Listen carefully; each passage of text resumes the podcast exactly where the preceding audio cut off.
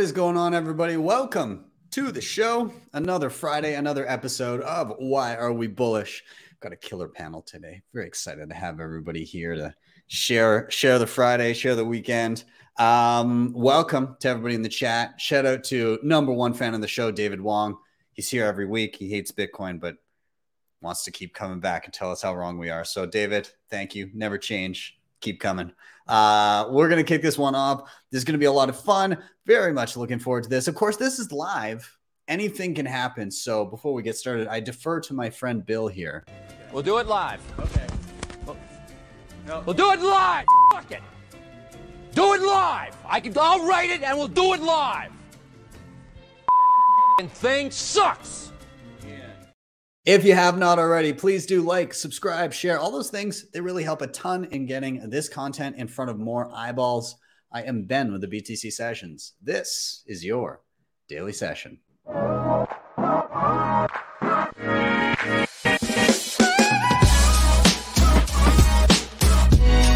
Hodl Bitcoin.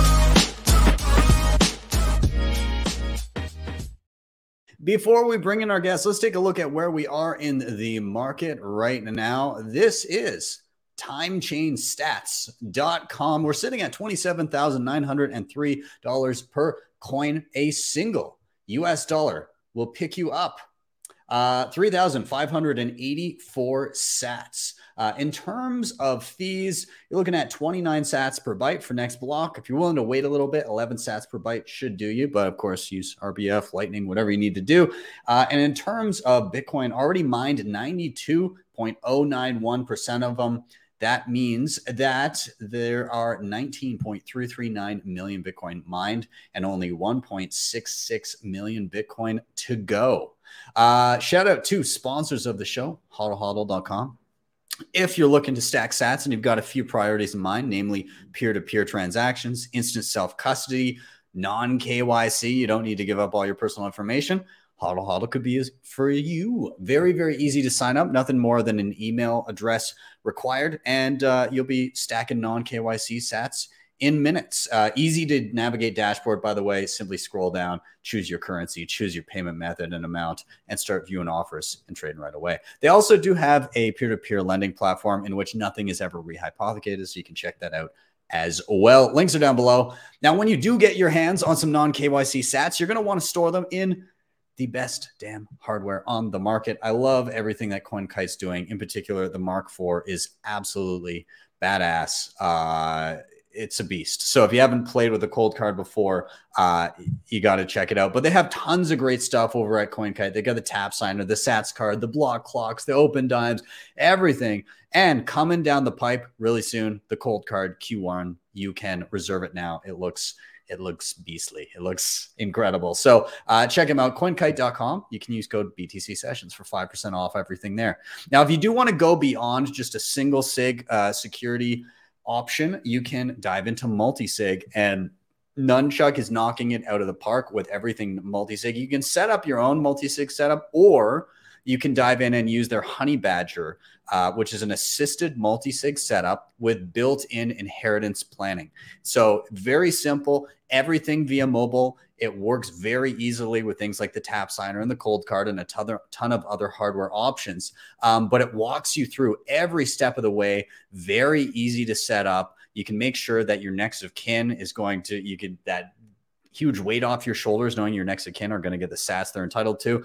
And one of my favorite things about it, also non KYC. You don't have to give up your personal information to have it sitting in a database, and you still have the comfort of knowing uh, the people that deserve your sats are going to get them. Uh, so yeah, check them out, nunchuk.io, and check out the Honey Badger plan uh, if you're so inclined. And finally, last shout out of the day, Start9 Labs, your sovereign computing solution. I love these guys. I've done a full video on how to set up your own node, your full Bitcoin stack, Bitcoin Core, Lightning, mempool.space, JoinMarket, all that great stuff. Also hosting your own data passwords, files, photos. You can even run Nostr relays and Nostr clients on this thing.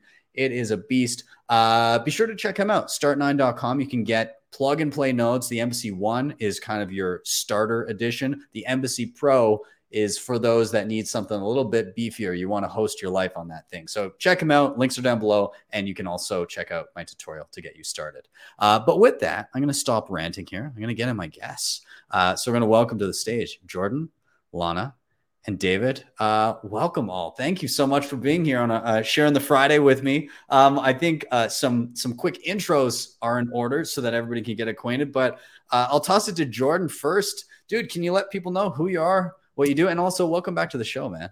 Yeah, man, it's great to be back. Um, my name is Jordan Bush. I was one of the, as far as Bitcoin's concerned, uh, I was one of the authors of Thank God for Bitcoin, and then last year helped to found uh, Thank God for Bitcoin Media, so TGFB Media, and so yeah, so basically we just create resources primarily for the broader Christian world, churches, nonprofits, um, you know, any anybody along those lines to understand what Bitcoin is um, and why it matters for all the different ways that um, all the different places and people that the Christian church is ministering to all over the world. Awesome. So, well, yeah, that's fantastic, man. I'm glad to have you, and uh, and also happy Easter weekend then. Thank you. Yeah, I was gonna say that's yeah. We won't spoil the why I'm bullish, but yeah, I appreciate that. awesome, awesome. Well, welcome to the show, man. Glad glad to have you.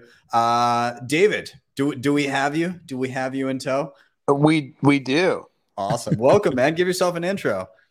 Hey guys, uh, I'm David Zell. I'm a, an advisor to Bitcoin Magazine and the co-founder of the Bitcoin Policy Institute, uh, a think tank advancing the worldview that Bitcoin benefits uh, American interests in Washington D.C.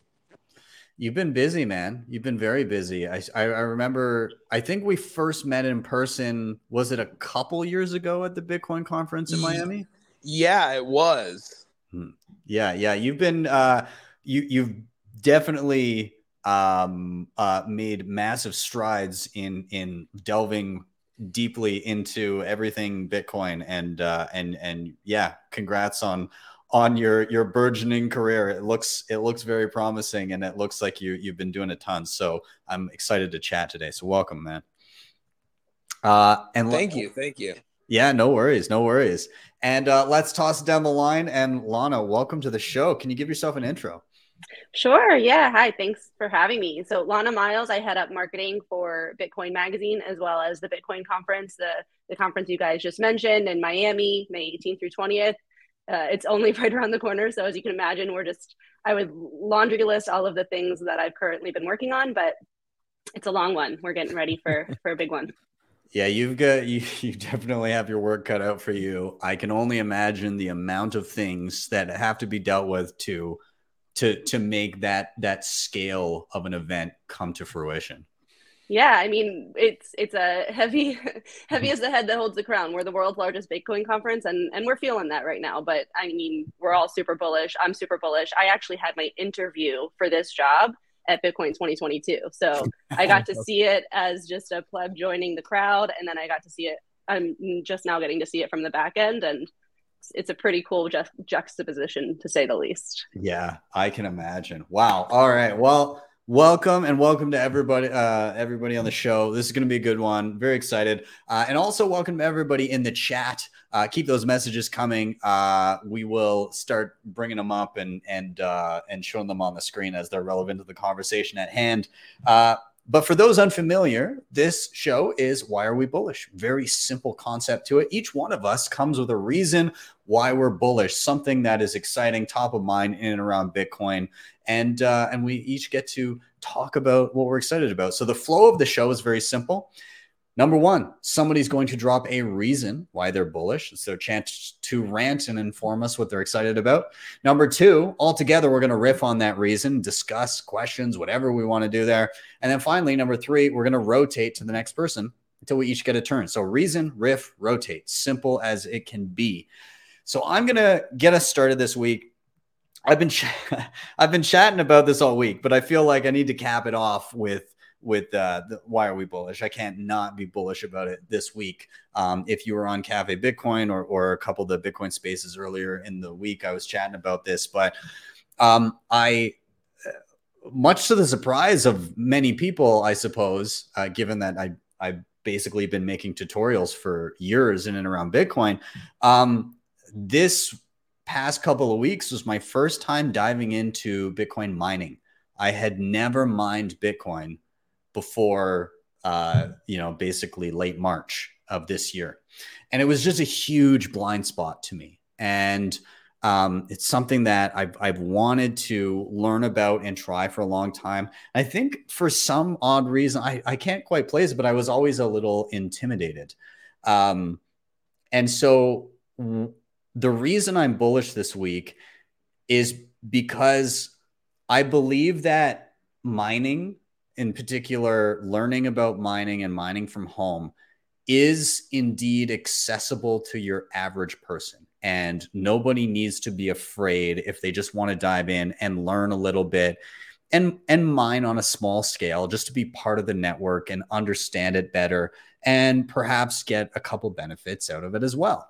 Now, um, the the way in which I dove into Bitcoin mining these past couple weeks was in and around a guide that was created by uh, Rick over at CryptoCloaks. Um, anybody familiar with CryptoCloaks? They do a ton of different 3D printed peripherals for Bitcoin, whether it be cases for your hardware wallets or awesome pieces of art for your home or node cases and enclosures.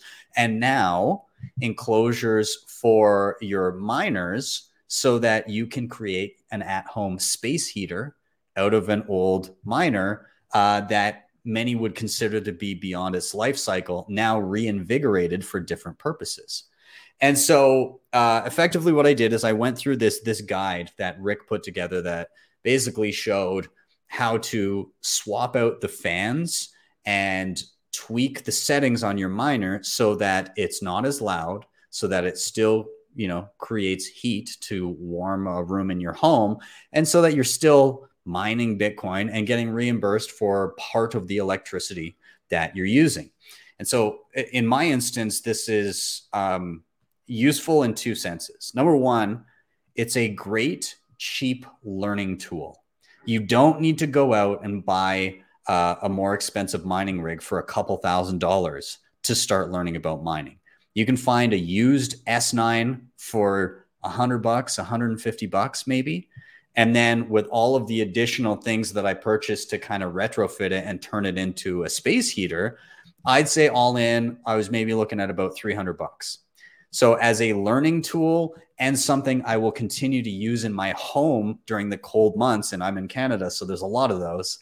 Uh, this is fantastic for me. And just to kind of basically encapsulate my experience. So I had never, again, had never mined, and then also had never really understood the internals of of a miner or an ASIC. And so, uh, effectively, what you've got, you've got kind of the main unit. You've got uh, a, a, a, board on top, like a computer board, a circuit board on top. That's the controller board that basically controls everything that's going on with the with the miner and has the operating system on it and all of that.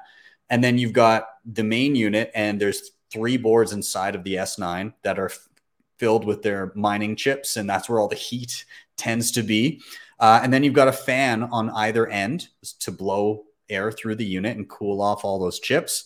And then you've got a second uh, little encapsulated uh, piece, and that's the power supply unit. And so there's a little fan in there, and that's where all the power comes in and is mitigated and sent out to the other chips in the in the larger unit.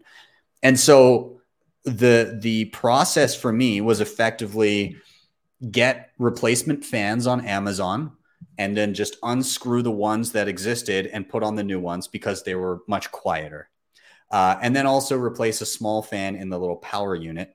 And it's literally like you unscrew something and screw in the new ones with a, a couple um, adapters to fit the fans properly to the device. Other than that, you basically log on to your miner through your local network, just in your browser on your computer, um, just putting in the IP address of the device, which you can get a program and just say scan my network, and you'll see something pop up that's your your miner, and you put that into your browser, and then you just have a little interface, and you just say I would like this number of watts going to the machine. So uh, basically, you cut it in half. So uh, there's about 650 watts going to the machine. To put that in context, the uh, my regular space heater is about 1500 watts. So it's about half the amount of power. Um, and then you take the fans and you ramp them down to about half speed, so about 55%. Uh, and other than that, you just kind of set the heat so that it doesn't get too hot. Um, and then you just plug it in and you run it and you're you you know sign up to a mining pool so that you have sats coming into a wallet that you own but pretty much now all i do is on a day it's a little cool. I walk into my living room and i just plug it into the wall and it just starts generating heat. And in the background mining bitcoin. And you know my wife is happy because she's warm and i'm happy because i'm mining non kyc sats and using less power than i would have with our regular space heater. So my again my main reason why i'm bullish is because i think home mining is accessible to your average person uh, through projects like this and people are getting very inventive with how they utilize home mining in particular. I wanted to show so this is the unit by the way this image on the screen. This is my space heater that black and red thing right there. And so that just sits in the living room and uh, and and the heat comes out the top heat comes out the top there. Um, and yeah, there's it's just a plug into the wall and and uh, a little Wi-Fi dongle inside there so that we can connect to the internet, and that's pretty much it.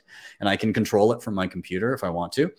Um, but some examples of other ways that people are utilizing mining at home.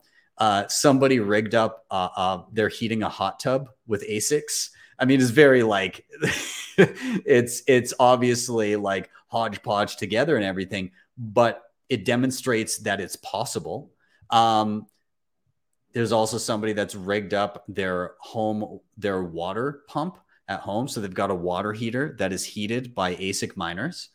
Um, and there's even examples of swimming pools being heated by ASICs.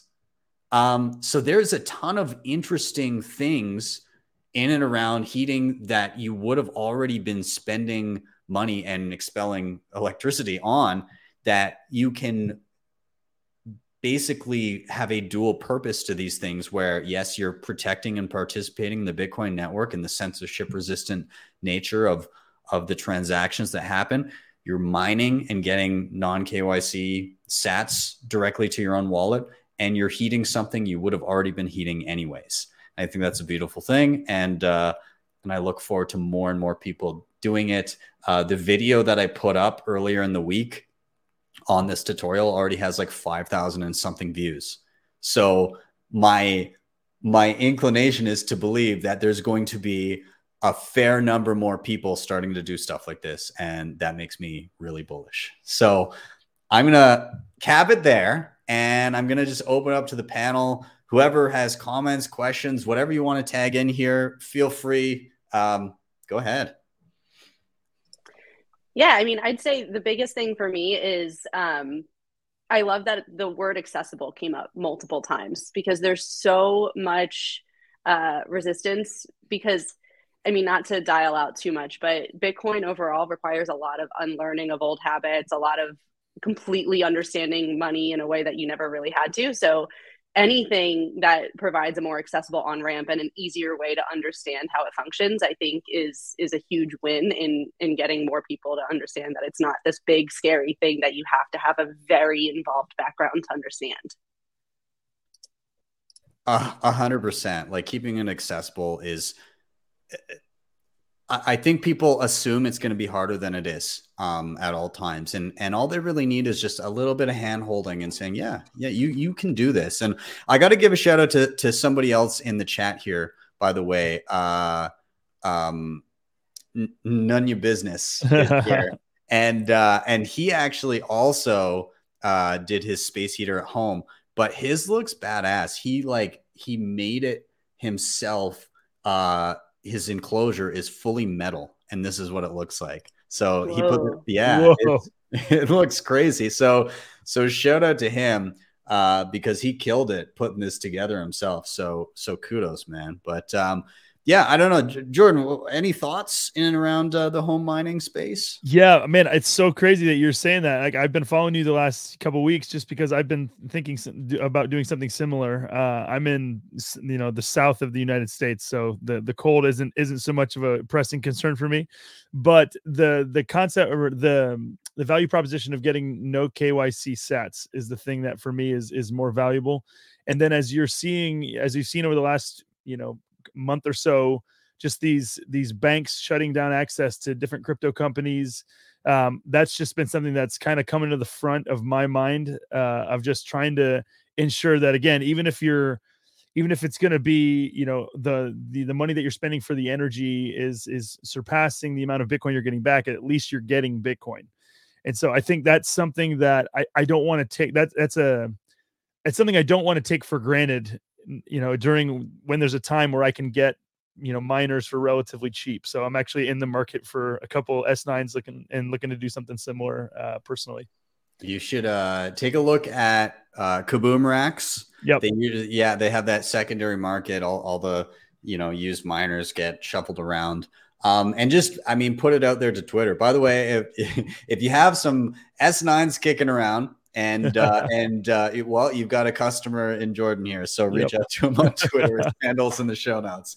Appreciate um, it. yeah, yeah, no worries, no worries. Uh, David, any any thoughts in around the mining space, in particular, home mining, and and it being accessible to individuals?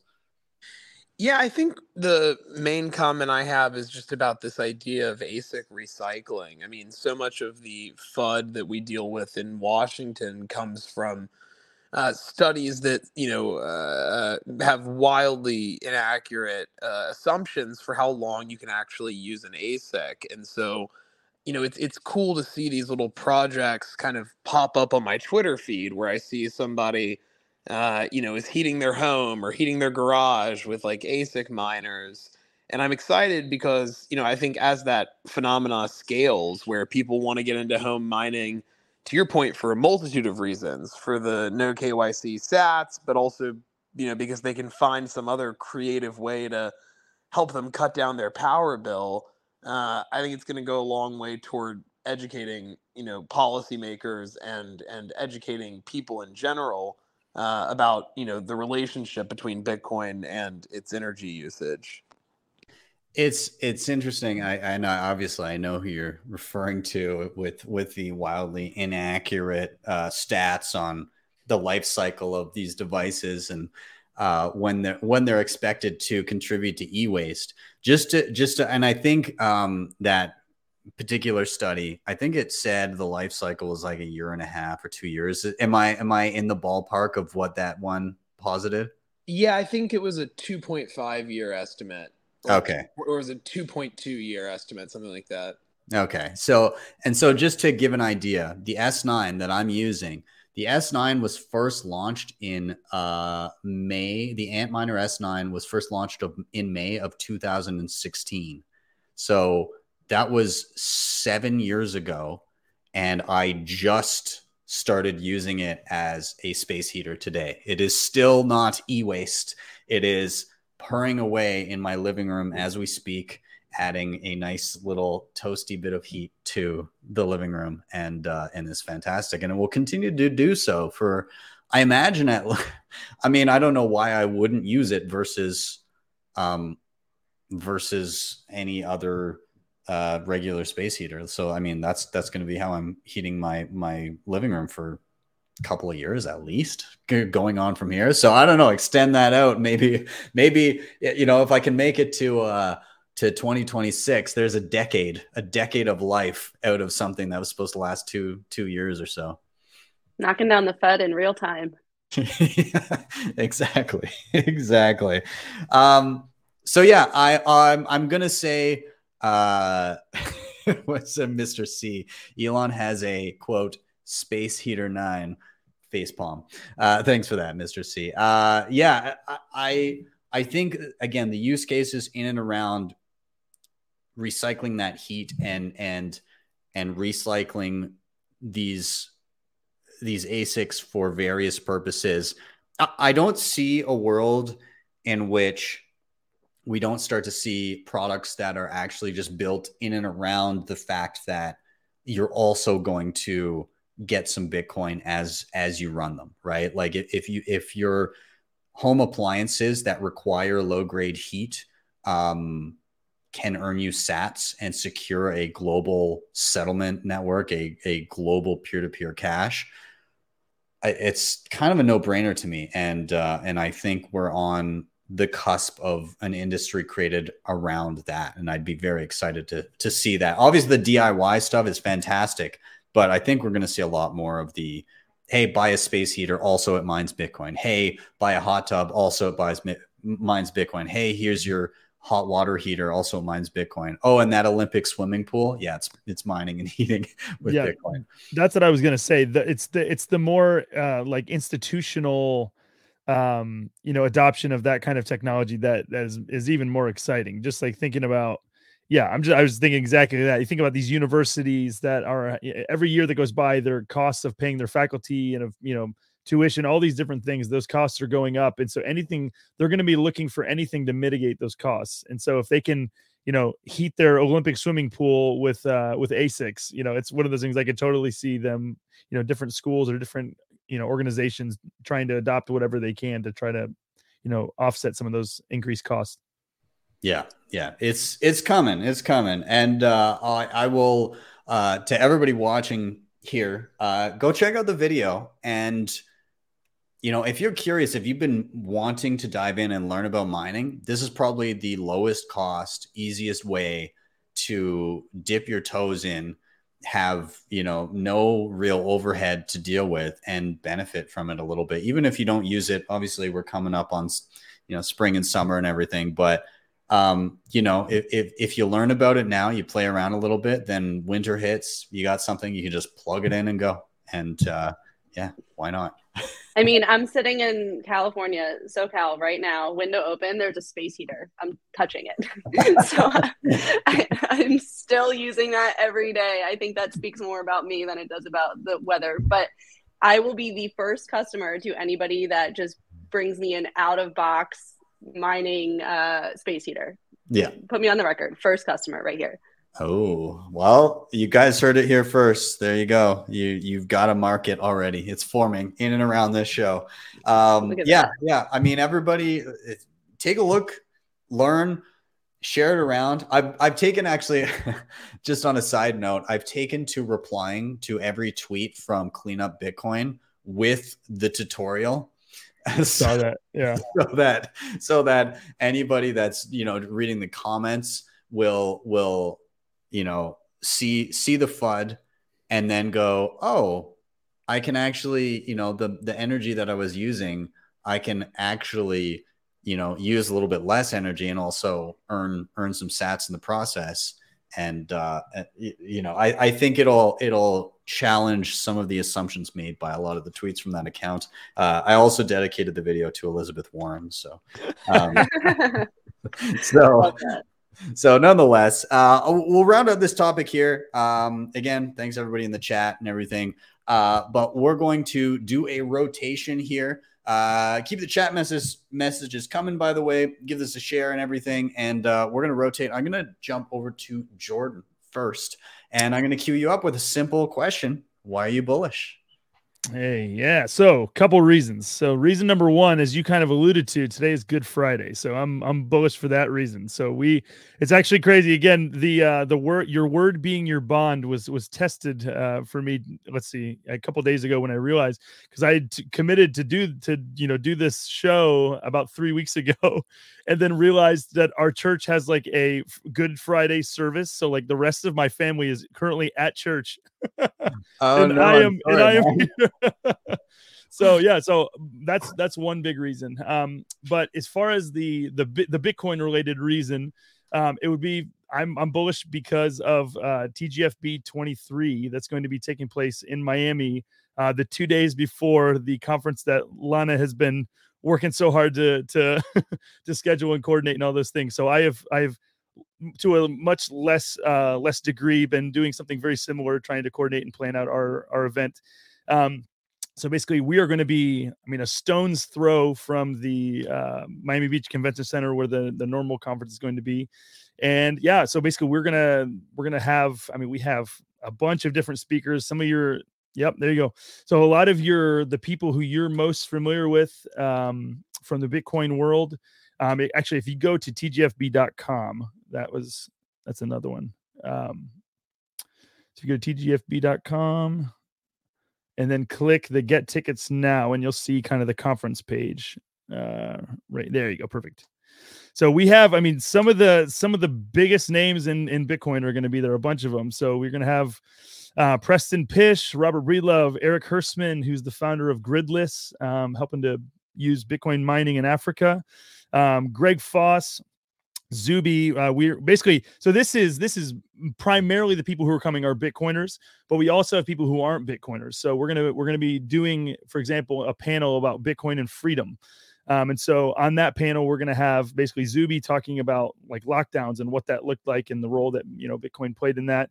Um, we're to have Mark Moss. Um, I'm waiting to hear back. We've got another uh, another person who we're waiting to hear back from. Miles Miles Suter is actually one of the ones I'm waiting to hear back from. He's um, talking with him about the possibility of doing it. So we have just a bunch of different speakers. Giacomo Zucco was there last year uh, Justin Moon and uh, Skylar, who's their designer, is going to be going to be there from the Fedi team, talking about what they're what they've been working on in Guatemala.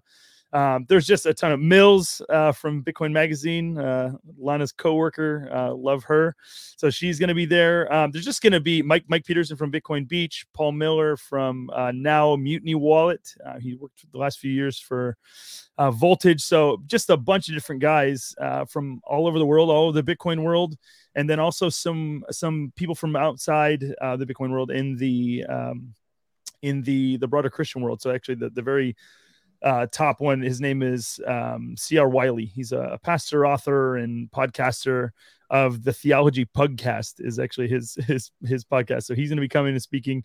So basically, the, again, the goal is basically for this to be a space where Bitcoiners and pre-Bitcoiners can come and just think through like why why Bitcoin matters. It sounds uh, on the surface initially, it sounds super cringe and weird the you know why should christians care about bitcoin uniquely or you know more than just normal people? I'm the first to acknowledge that it sounds super weird and super cringe. Um, i my background i was a, a pastor and missionary uh, living in uruguay in, in south america.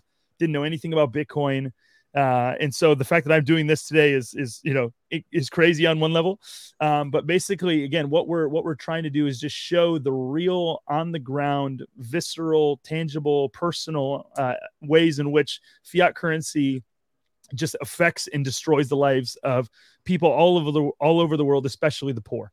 Hmm. Um, and so when when I was in Uruguay, more than half of our church uh, were Venezuelan immigrants. So these were people, in some cases, who were doctors. Um, you know uh, economists who who were thank you yellow. Appreciate you.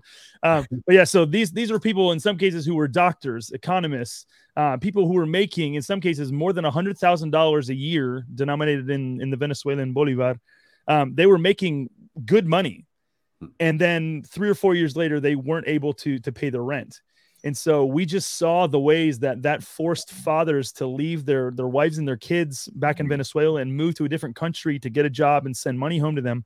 And um, and so just seeing these the, you know these real world effects of something as seemingly uh, you know untangible and unimportant as magic internet money uh, that that's that for me this, this is my own personal story and so basically what we're trying to do is kind of share similar stories and and just uh, lay out for people and for you know ministry leaders uh, you know pastors you know all kinds of people who are who are i mean i was talking to uh, actually jd from cypherpunk cinema who was on your, your show a couple weeks ago um, and we were just doing a little bit of research as far as like how much like the the the amount of money and resources that the Christian world in the United States controls, and it's over two hundred billion dollars. Mm-hmm. Um, and so you have people who are these people and organizations in the states. You have people in the United States who are giving to organizations that are doing work all over the world, um, and and and basically those people with every with every year that goes by every day that goes by they're able to do less and less of that work that's actually helping people. Um, they're able to do less and less of it because fiat you know is trending towards zero. And so again there's there's a bunch of other aspects as well but we're going to be kind of breaking down you know what bitcoin is the history of money. Um, robert breedlove and brian estes from uh, off the chain capital are going to be you know breaking down like the history of money um, yeah, there's just going to be a bunch of different panelists, a bunch of different uh, awesome topics. So we're we would love to have you. Um, if you use uh, promo code TGFB23, that'll get you 15% off of you, any of your ticket options, including the live stream option. Um, we have a bunch of uh, Ben, we have a bunch of people who we love dearly who are Canadian Bitcoiners uh, and who you know would who would love to be able to come in person, but because of the insane, um, you know, uh, policies of our two nations uh, related to some of them getting there, if they don't have uh, certain uh, if they haven't made certain medical decisions that those governments want them to make, they're not able to be there. So we um, basically spent decided to, it was a worthy investment to spend a good amount of money on a professional live stream team to ensure that people uh, all over the world are able to have as good of a, as close to an in-person experience as possible. Um, so that's that's one thing that I'm I'm just really bullish about. I'm just really excited to see um you know again this will be our second year of of doing this event. And so gonna just excited to see a bunch of my our you know my bitcoin friends a bunch of um, just other people as well get get to experience and be orange pilled for the first time um, in many cases. And you know for some of them it's just going to be encouragement and you know to have resources to take them home uh, to to share with you know people back in in their normal life. So I, I do have some I, I don't know if you saw it but uh, the travel restrictions are dropping as of May 11th. No way. Yeah. Oh, that's awesome. I did not see that. Yeah. Oh, that's so cool. Yeah. So, so, so yeah. So any, anybody, um, you know, if that was a factor for you, uh, it will not be as of uh, about a month from now. So just you, prior to the conference. Did you hear that, just Pastor Coin? Pastor Coin is one of them. Uh, Jesse, let's see who else. Um, gosh, what is his last name? Jesse Berger. Jesse Berger, yeah, Jesse Berger. Oh man, hopefully, hopefully Jesse can make it. Um, but yeah, there's all these, all these Christian, or not all these, all these Canadian Bitcoin friends of mine who just I haven't been able to see for you know a couple years, two or three years. I've, I've, I've known Jesse. I've been talking to Jesse for three and a half years, I think, and just have never mm. been able to meet in person because of COVID and all these things. So yeah, um, yeah. So yeah. Well, that's uh, yeah. Again, I'm I'm I'm excited to see everybody down there. So the main thing that comes to mind when when you know you bring up um thank god for bitcoin and and the event and everything and you know you you're like oh well it's i know it seems weird and everything yep. but the i mean the beautiful thing about bitcoin is regardless of kind of your mindset where you're from your beliefs bitcoin is is is this neutral global money phenomenon Yep. Where it's again, it's a global language for for value. Yep. And regardless of who you are and where you're from, it's going to speak to different people for different reasons. Yep. And so, you know, when when people look at at different groups gravitating for, to to Bitcoin and think, oh, that's that's weird. Why why that specific group? Why that specific group? It's because it's useful for everyone yep. in totally different ways. Like the it's yep. useful for somebody in a in a you know in Canada in a totally different way than it is for somebody in Nigeria. It's useful yep. for somebody in Venezuela in a totally different way than it is for somebody in Germany. And it doesn't matter what your what your beliefs are. It all that matters is that you understand Bitcoin enough to see where it's useful for you because honestly it's useful for everybody um, It's such a unique beast in in that respect. In that it, it brings together people of of different beliefs, different creeds, different parts of the world in a way that I haven't really seen in in much else. And I, I think that's a beautiful thing. Like I, uh, so m- myself, I'm not a religious person, but I've I've come to um and and I, I should clarify i went to catholic school growing up and i kind of just you know drift, drifted away from that. Maybe that says something more about the public the, the schooling system than anything uh, but nonetheless i you know i drifted away from that and that's you know t- entirely different thing. But um i think through meeting again like christian bitcoiners and everything uh, through this i've i've come to a greater appreciation of you know i think um the the morals of bitcoin in in like kind of the the inherent fairness of the protocol speaks yeah. to yes. um people in that are are in christianity and and yep. so uh, and I, I think it speaks to different people for different reasons and i think that's the unique unique part about bitcoin is is how you see bitcoin is is um it's a bit of a mirror like what yeah. you see in bitcoin is reflective of your values and because uh, because it is open to everybody. So Yeah, I, That's I my- think. I mean, I really appreciate that, and and I think one one of the things, again, like so, basically, what we see ourselves, what we see ourselves doing is we're just we're translating. Mhm. You know, like I, I was I was a missionary. I lived in I lived in Uruguay, and and I'm trying to translate both uh, in terms of the language itself, but also I'm trying to translate ideas and contextualize ideas in in a in a country in a place in a in a moment that you know it's like there were Christians in Uruguay, so it's not like there weren't any Christians, but you're you're trying to translate um you know these ideas as much as the language themselves. And so that's what we're trying to do is what is just think through like what are what are some of the key um you know ideas and arguments how can we frame the arguments of bitcoin in a language that you know that touches on areas that are are important to christians. Um, and so one of the things that is is really important I'll, I'll just give one example would be the idea within christianity there's this concept of of the imago dei which means latin for the image of god. And so basically every person is is created in the image of god no matter if you're rich you're poor no matter what your skin color you're you are made in god's image. And so there is a that's a level it creates a level playing field among people and so functionally fiat money fiat currency creates a tiered system of of people. It creates you know it creates people who are in a very real sense like god. You have these governments and central banks who can create money out of thin air. They they give themselves this godlike power and then you have these people who are are less than human whose labor loses value over time. And so that this is a, a big part you know this idea of of bitcoin is impartial money it's Mhm. money that has a, a justice system that treats the poor exactly like it treats you know treats the rich um, and so it, it's just things like that where you know we're trying to figure out how can we how can we translate the the different value propositions of of bitcoin into um, terminology and, and ideas and present them in a way that you know aren't just because again there's a certain there are certain ways in which bitcoin is is again certain arguments for it that are across the board um obvious to everyone. But there's other things where you know if we can if we can translate in such a way that it can be that much more helpful then you know that's what we want to do. Um, this is another uh, conversation that i had with jd today was just talking about um, creating. I mean he, we're both in in the media you know business trying to create content. And so one of the things that we were talking about was you know what are some of the these outside groups that we're trying to penetrate with bitcoin Mhm. um, and so you know you you have there, there's all kinds of different you know subgroups subcultures um, that you know you want to move in and, and help them explain bitcoin. So you know christians are, are one group. Um, you know there's other people with other uh, religions that are doing something similar.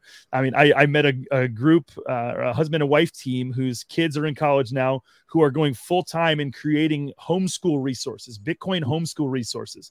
And so homeschooling in the united states is exploding. Uh, and so they are going to all these conferences. They're selling. They created a board game. Um, that is horrible i can't remember what it's called offhand Is this the, Um, the Shamory? no it's not Shamri. those guys are awesome too Yeah, they are. awesome. um oh it's like it's not homeschool bitcoin i'll, I'll find it and throw it up Mm. uh, maybe on twitter afterwards but basically they they're creating resources they're seeing here's this community that we've been a part of they had homeschooled some of their kids i think here's this community that we've been a part of now how can we help that how can we work and help that group to understand bitcoin and so this is something that you know all of us have you know people in our lives and groups in our lives uh, who we understand that, that we are one of the best people to reach that group of people um, to, to help them understand Bitcoin. And so again, it's it's just thinking you know, within the Christian world, the word would be like missionally, but just thinking intentionally of you know how like who are the people in my life that I am uniquely positioned.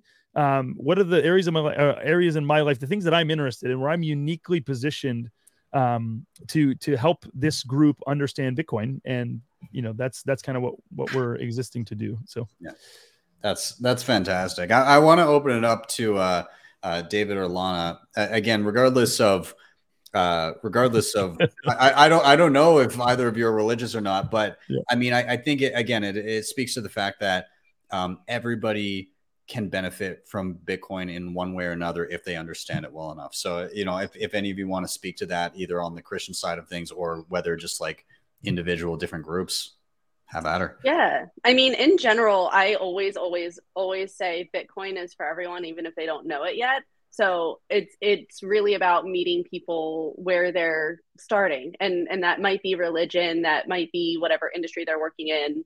Um, and if it's religion, I think to to echo yellow, don't apologize for that. Don't call it cringe. Uh, I think religion. I was raised with a very complex and confusing religious background thankful to have come out on the side of I respect all religions, I support all religions. My husband is very religious, and I just work to support him and make sure that he feels like that's always an important vertical in his life that his family backs. Um, and that being said, it's I see how important that is for him. I also see how important that is for certain sects of society, especially those like the important work you're doing in in impoverished or uh, poverty stricken nations or communities. So mm-hmm. I'm I'm fully supportive of that. And I think if that's a vertical that allows you to reach the masses and really help them see how it can not only benefit them on a personal level, but also benefit the work that they're doing to support others, I think that's that's massive. Yeah.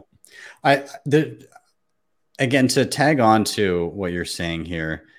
Um, I, I wanted to mention one other thing here before I maybe I'll, I'll toss to David right away after, but before kind of finding Bitcoin, I think I, I grew up in a mindset where I almost was, um, I had like an, an animosity towards mm-hmm. um, religion and religious people, like coming yep. out of like the Catholic school system, and yep. then and and it was kind of you know like again, you, you I mean, the media and everything does doesn't help uh but like you you get the most extreme versions yep. of anything when you're consuming yep. because like everything is for clicks everything's for views and yep. and so um what i what i came to find is is that um i've again like i i've i've shifted in a way where um I've become much more accepting and appreciative of people from all walks of life because of this, including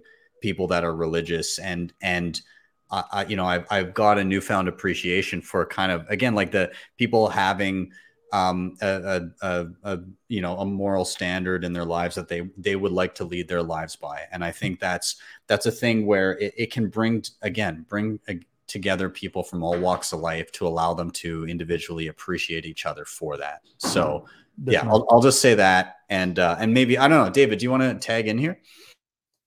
Yeah, I don't have too much to say about the topic. Uh, yeah, I'm a devout Christian myself and a Bitcoiner, but uh, I wouldn't say I spend a lot of time thinking about the two in, in connection.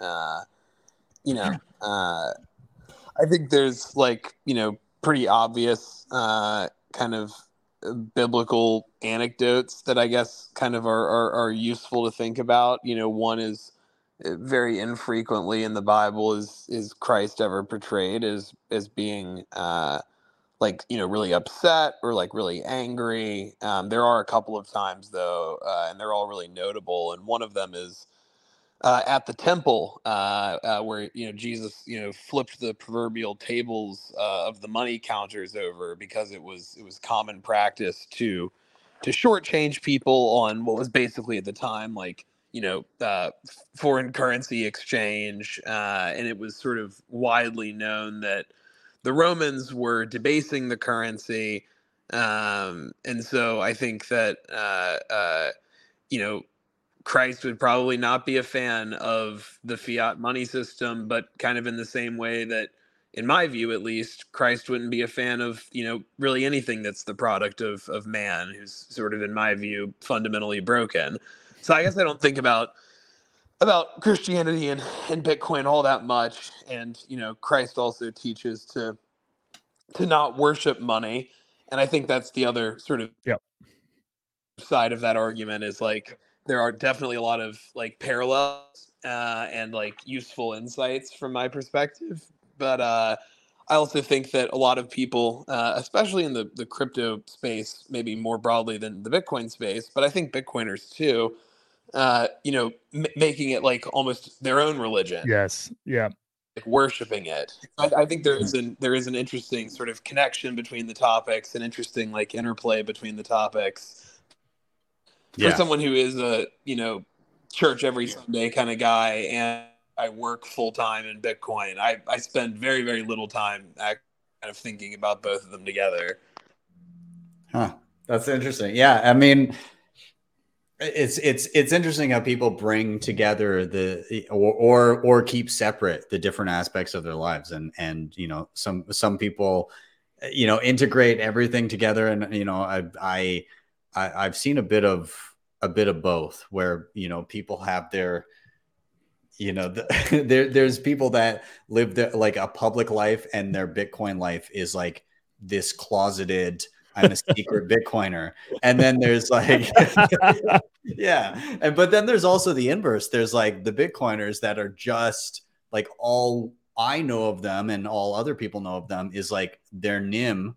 And so like that's kind of like their public face in the bitcoin space and then they've got whole other lives that nobody yep. is privy to. It's i think there there you can have both and then sometimes those those lives cannot be kept separate. I think eventually everything ends up commingling and and like being a bitcoiner is is going to be no different than just living your life because that it'll just be ubiquitous everywhere but yeah. I dream of that day I mean, yeah. again, I'm in LA and I, I consider myself a more uh, based individual. So having this separation is, is kind of critical for, for living and having a social circle while also being a Bitcoiner. yeah. yeah. Yeah. My, my yeah. sister's in LA. I don't, I don't think, uh, I mean, again, like it's, it's so easy. You, you get the, you get the, the media spin and, and, um, people paint a picture of who they think you are if you're, you know, yeah, exactly. Yeah. Yeah. Exactly. I think I think the one of the things like I'll add one more thing. I think the the difficulty that the tension that David is is pointing out rightly is the tension of of Bitcoin being an end in and of itself and Bitcoin being a means to an end. Mm-hmm. And that and it's it's it's so easy to get so excited about whether it's Bitcoin or whether it's you know what other whatever other good thing is in our life. It's easy for that to be like the all all encompassing like this is the reason why I live versus you know this is this is a means that helps me get to where I want to you know the world that I want to see and so I think that that's been something that we you know that I've just tried you know thought about a ton is you know Bitcoin is this Bitcoin is valuable because it stores people's time and labor mm-hmm. um and so that, that's the function that's the reason why money is is valuable. Um, it, it's because of how it serves people. And so the ultimate goal is serving people. Um, and insofar as bitcoin does that better than other things it, that's why it's to be valued and commended. And and but it should stop at some place. There are people who do want they get they they commingle those things to degrees that are very uncomfortable and unwarranted um, and mm-hmm. and they do so you know they're, they're just get really excited about these things that they see in bitcoin and and i understand it to a certain level but again it's there's even within the christian bitcoin circles there's there's people who i'm just like you know, rein yourself in, man. You're, you're going too far. yeah, yeah. Um, I, I will say there's two more two more projects related to that, uh, related to the conference that I am I am bullish about. Now I just want to mention them. Mm-hmm. So one of them is um, there's two books that we're going to have uh, that think, uh, TGFB is going to be uh, helping publish. One of them is a book with a guy. His name is uh, his handle is Hodling J. Um, it's a book just basically about honestly about um, like what are what are why are christian it's basically written for people uh, who are not religious uh, basically why why are there Christian Bitcoiners who are so excited about Bitcoin? Like I feel what, like that's, a, that's a book for me. I think. yes. So, so that's that's coming out, and so um, it's I believe we this will be we're reporting this live for the first time here on the show. It's going to be called the Gospel According to Bitcoin, and uh, it's going to be it. like 20 21 meditations on basically the relationship between you know like Christianity and, and Bitcoin, um, and then the other book is a kids book um, that uh, JD and I have been working on together. Um, and that I'm not going to give the title for that, but that's going to be coming out soon. And we're going to announce that uh, in at, at, the conference uh, the day before. So it's kids book, illustrated book, um, designed to to help uh, people understand a little bit more about monetary history and and the role that Bitcoin plays in that. So I'm super excited about both those things as well. That's awesome, man. Well, I'm looking forward to it. Uh, what was the website again? T- tgfb.com? Yep. .com. Yep, you got it. Awesome. All right. Well, if you're in Miami, May 16th and 17th, prior to the conference, uh, prior to the the main Miami conference, then uh, you know if this speaks to you, hit it up. Uh, tickets are on sale right now. So yeah, man, that's uh, thanks for bringing that up. Uh, I uh, before we do a rotation, I just want to give a shout out to a couple of comments here. Yellows, yellow saying, "I don't think the big guy was anti-money, more like anti-consumerism, which is something a lot of Bitcoiners have in common." Yeah, so I, I do think that Amen.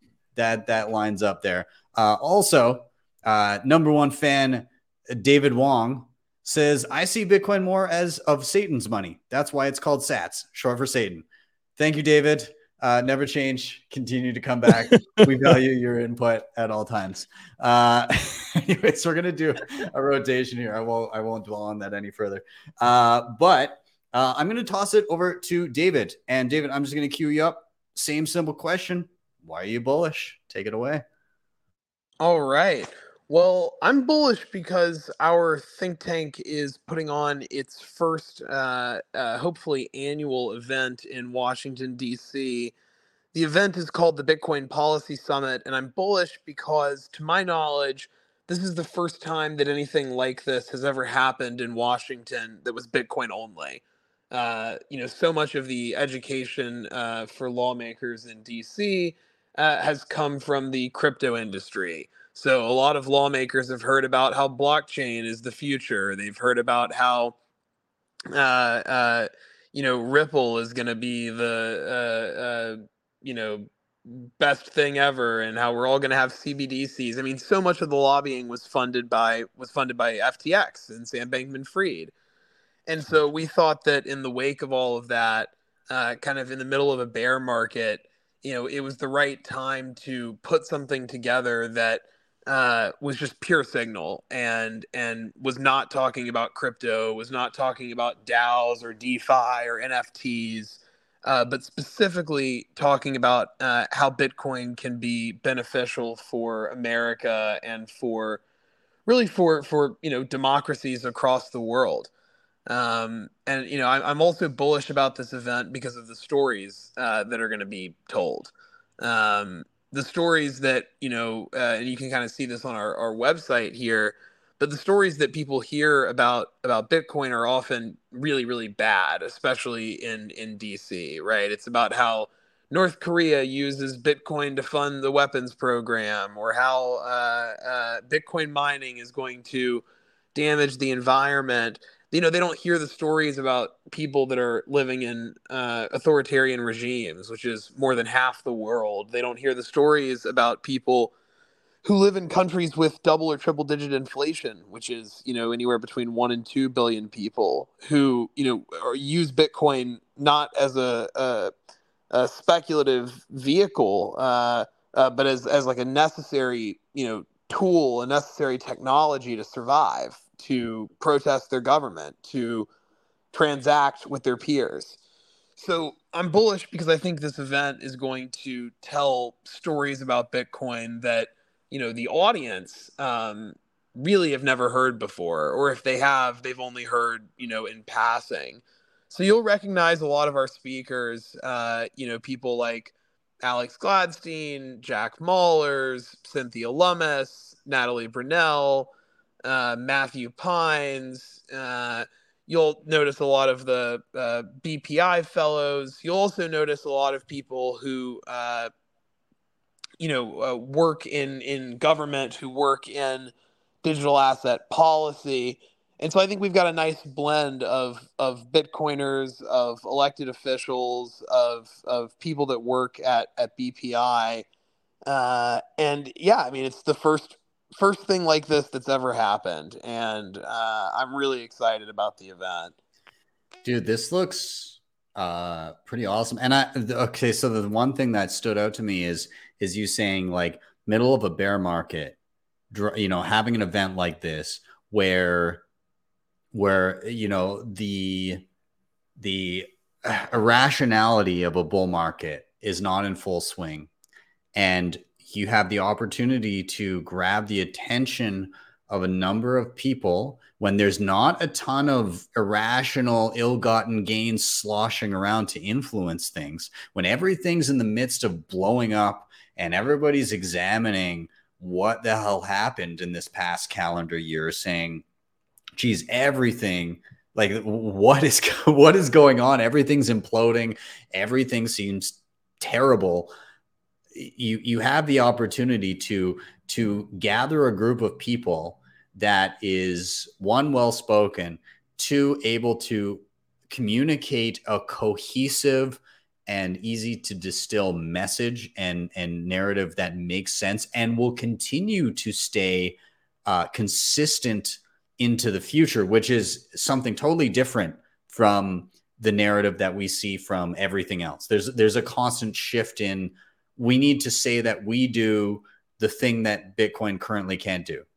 And then eventually Bitcoin can do it. And it's like, well, okay, we got to shift the narrative of why why we're better than Bitcoin or why why it's necessary to have some central control on this to tweak this and do that. Like whereas, you know, the, the messaging in and around Bitcoin and kind of what it represents is relatively cohesive and and I, I, I think that's why people are focusing are able to focus in on Bitcoin so much quicker in their learning curve now than a few years back. It took me years because the the the content and the quality of thought was not there yet. Um, I'm regularly speaking with people now, doing like one-on-one sessions, te- teaching them, you know, the practical stuff, and they say, "Yeah, you know, I got into Bitcoin 2021, and I spent a year." And then that's how long it took me to realize that Bitcoin is what made sense. I had one guy, he was like, Oh, yeah, I got into Bitcoin. And then six weeks later, I realized that, you know, I had bought a bunch of other crap. And, the, and then I realized that none of it made sense. And after six weeks, I went Bitcoin only. And I'm thinking, how is that possible given like, you know, my trajectory? It's because people like this, like I, I look at this list of people here you know, you, uh, Roya is incredible. Jack, I mean, Jack knock, Jack Mallers knocks it out of the park every time he has a mic in front of him.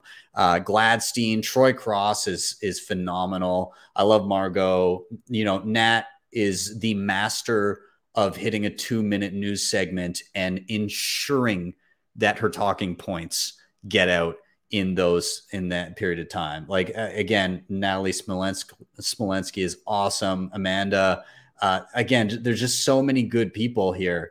Um, and and to plant those seeds in the midst of a bear market so that when the irrationality is running at maximum during another cycle you're going to have the people that have already kind of quote unquote been orange pilled but like understand the general value proposition and and kind of why bitcoin was created in the first place they'll have that underlying knowledge to be able to to to cut through the fluff to under as you said understand the signal the high you know they've got high signal here.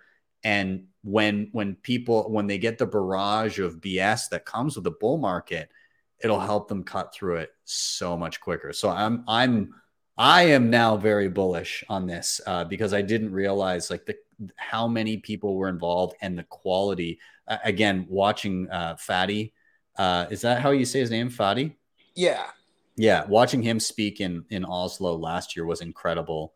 Um, yeah, oh, man, good for you. I'm I'm so glad that you're you're a part of this. Uh, so th- thanks for bringing it. I'll, I'll, open it up to to Jordan or uh, Lana if you guys want to tag in. I was just going to ask. So, th- is this event open to the public? Is it open like anybody can get tickets? Are they? I think I saw a tickets link. Yeah, so it's invitation only. Okay. Uh, uh, we are kind of capped at how many people we can have, but you can go on our website and apply for a ticket.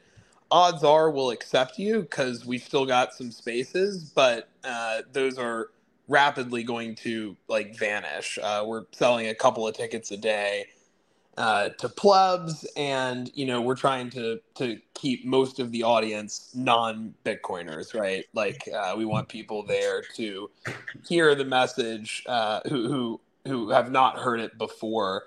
Uh, but that's why we're partnering with. Uh, I'm actually not sure whether we're going to partner with Swan or Bitcoin Magazine. Up in the air. I think we're going to partner with Swan. Actually, I was going to say Bitcoin Mag, but think we're actually doing it with Swan, but they're, they're going to be well. Okay. They're, they're, well, you know, talk talk to talk to Bitcoin Magazine's marketing budget because uh, you know we we have, but uh, no, look the uh, uh, the event is going to be live streamed, so we're not we're not trying to hide any of our conversations from the public. Uh, you know, the entire event you'll be able to watch for free from home from your computer. Uh, but if you want to come join us in person, it, tickets are a thousand dollars. So it's steep, but uh, it's also a tax write off. So Mm-hmm. when you've got capital gains to offset and Bitcoin moons again, uh, your, your ticket purchase can be used to offset your your capital gains. So I'll, I'll leave it at that. Can I can I spend my non KYC space heater sats on this or You you sh- you sure can. Uh, you can just you can just send us sats. We don't have to know anything about you. We don't have to disclose you to anybody. So if you've got some non KYC sats, although you don't need to, I, I won't comment on the tax implications of those. But uh, maybe maybe you want to be sending your KYC sats if you're going to write it off. I, I, wanted to ask um, in regards to the the audience. Obviously, you know you got uh, you got Bitcoiners that are interested in coming, but you said you you want you want people to hear the message that have not heard it before. What is the tactic employed, or what are the tactics employed in getting the type of people you want to hear this message in the room? Because I, I Yeah. imagine that's got to be a, t- a tough sell. Like wh- when it's a bull market, everybody's like, geez, like maybe I should pay attention to this. When it's a bear market, it's it's kind of like I mean, in this past year, there's been a lot of attention on it, but it's negative attention. So how do you, you know, go go past that and still grab the attention of somebody that is going to want to be in the room and listen to what is said? Yeah. Well, in some ways, you know, I think especially in the policy world, you know, there's a bit of a Streisand effect where, yes, there's a lot of negative attention, but that kind of means people are more interested in in like learning. And so, you know, not only do I hope, but I actually know for a fact that a lot of the people that'll be coming to this are are people that are anti-Bitcoin or or Bitcoin skeptical, which is, you know, exactly kind of who we want there.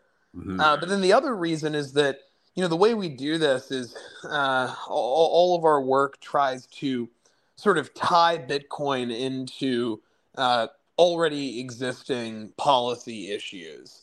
So if you're a staffer or a legislative aide who is working on, uh, you know, uh, uh, financial inclusion, well, you know, and we've probably talked to you before about Bitcoin. So you know, we we sent you. Uh, marketing materials that told you about the financial inclusion panel. Same with energy, with national security, with privacy. So I think a lot of our audience will be sort of kind of coming in and out throughout the day. Like people that work on national security issues will come for the national security content. People that are interested in CBDCs will come to the uh, you know hour and 10 minutes we're devoting to you know uh, bashing CBDCs. so, uh, you know, I, I, think in a lot of ways, digital asset regulation has become uh, kind of an issue du jour uh, in in Washington, and so uh, you know, I think uh, that's why people are coming uh, is because they've heard about this maybe once or twice at their job. They realize that it's not going anywhere, and then they see, oh, uh, here's a place where I can learn more about this uh, you know, in, in a way that I'm the way that I'm used to, uh, like going to a, a think tank summit. So yeah. Chris Alimo was was saying uh, David Zell getting them in the room. He's he's he's he's enticing Elizabeth Warren's anti crypto army. Uh, I mean, again, to your point, you want the skeptics in the room because the skeptics have only really heard one side of the story. They they go to the digiconomists type of content and and they read that and don't realize that you know those studies and, and that data has is is old and debunked and poorly researched. And and they they don't realize that there's this entirely different aspect to to bitcoin. And you also you do kind of want the people that see the problems with quote unquote crypto to come too, because then you can very much say, I mean, we're kind of with you on that. Like I was just I was just about to say, like we we actually met with Elizabeth Warren's some of her staff recently, and mm-hmm. I think they were super surprised when we started off the meeting, being like, "Yeah, we actually agree that you know." Uh, crypto is kind of a giant scam and that pretty much everything out there is like a Ponzi scheme. They're like, wait, what? I thought you guys were, you know, yeah. we're crypto lobbyists. We're like, no, no, we, you know, the, the, the Elizabeth Warren camp and the Bitcoin maximalist camp actually have quite a bit in common when it comes to their their views on on on shit coins and on unregistered securities. So it is kind of a, a a fun launching off point where you have a conversation with someone that you know you expect to completely disagree with and then you sort of or they expect to completely disagree with you and you sort of flip it on its head by being like yeah we uh we we agree about this big thing. And then everything after that you know you're you, are you are a little bit more credible. Yeah. Yeah 100% and I, okay so there's there's somebody in the chat that says do you actually believe most people are just ignorant or do you actually believe that they're resistant like gatekeepers of the control system? I mean in, my opinion I, I think there's a mix. There's definitely those that you know they they are are not only incentivized but uh, you know just just scared to shift to anything different. But i do i do believe that there's also those that are just misinformed that that yep. don't understand really anything about Bit. I mean, I, I didn't understand anything about yeah. Bitcoin. Even when I thought I understood Bitcoin, um, I you know it, it's it's kind of this this up and down where it's it's the midwit meme. Where yes. it's like I don't understand Bitcoin. the midwit says they understand Bitcoin, and then like the the the person the the genius realizes the that they don't understand Bitcoin. Um, and so it's, but it's, it's experiencing that over and over again because you always feel like, I don't understand. I finally get it. Oh, I don't understand. Oh, wait, I finally no. And it's, it's this back and forth because there's always more to learn. And so, yeah, I, I do think, I do genuinely think there are a lot of people that just don't understand and are ignorant. But I also do think that indeed there are many people that are directly incentivized and acknowledge I mean the what's the num the number one guy who totally gets it is uh what's the guy who's he he Steve said Hanke no, no. No not Hanke. uh I mean although yes. But um there's there's uh um a representative I, am trying to remember but he's he, Sherman. Sherman. Brad Sherman Brad yeah. Sherman. oh man he totally gets it. Uh and he hates it for the right reasons uh, but he's he's one of the few that's like, I get it and I hate it. He he does group like crypto and Bitcoin all together, so he doesn't fully get it, but like it, he gets the general concept and like the what he perceives as the threat, and uh, and he's kind of bang on, but also, I mean, tough. This is just the world that you live in. It exists, and the world just has to grapple with the fact that it exists. Yeah, in some ways, I think it. I mean, it, again, not to be too sympathetic, but if you if you just think you trying to think about it logically, like I mean, in order to understand Bitcoin, I mean, you you have to. This is like several hundred hours. You know, like if when you go down the rabbit hole, it's like hundreds, if not thousands, of hours. And if these guys are politicians, they're building their, you know, they're building their careers, all these political careers. You know, it, it totally makes sense that they're not going to have you're not going to see Elizabeth Warren like, hey guys, I'm going to take time away from my presidential campaign to study Bitcoin for a month. You know, like that that's just not going to happen. Yeah. Um, and so it yeah, again, not that I'm sympathetic to Elizabeth Warren on 99% of things, but that I really do appreciate David, you know, you articulating that really you guys had a lot more in common. So that that gives me that's encouraging yeah. to me. well, I mean, it's it's kind of like the you you draw the parallel of I mean, Peter Schiff is almost a Bitcoiner. Yeah.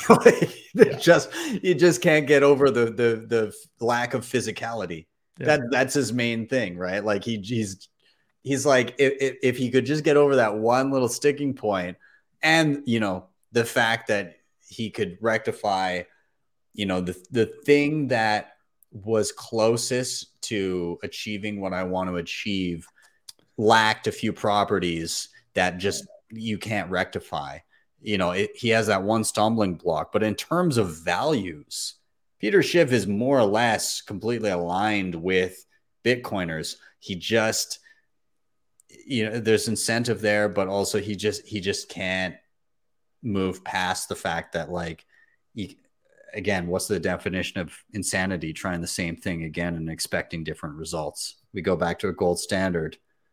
What happens, right? That peg might be there for a little bit, but you, you can dissolve a peg twice. So nonetheless, I don't know. Uh, uh, Lana, do you want you want to tag in here too? Yeah, well, I mean, I know you mentioned Liz Warren having uh, to spend some time. She can start with the white paper that's now on her Mac, so she can she can have some light uh, weekend reading there. But honestly, so when it comes to the comparison of gold, to go back to Jordan, um, the the a couple of the points that you made, proof of work, like I know we have the ESG side when it comes to Bitcoin, but looking at the proof of work that actually goes into gold, like even say we could go back in our time machine and go back to a gold standard, great, we we stabilize the dollar, but also what does that mean for mining gold and and the human beings? Like Yeah. talk about that proof of work, Yeah. right? From a humanity perspective, I don't want to ever go back to that. Um, and it's it's still happening every day, but to to increase the demand as as that being pegged to the dollar, I would never advocate for that. Yeah. I, I, I'll, uh, one one thing that you touched on there.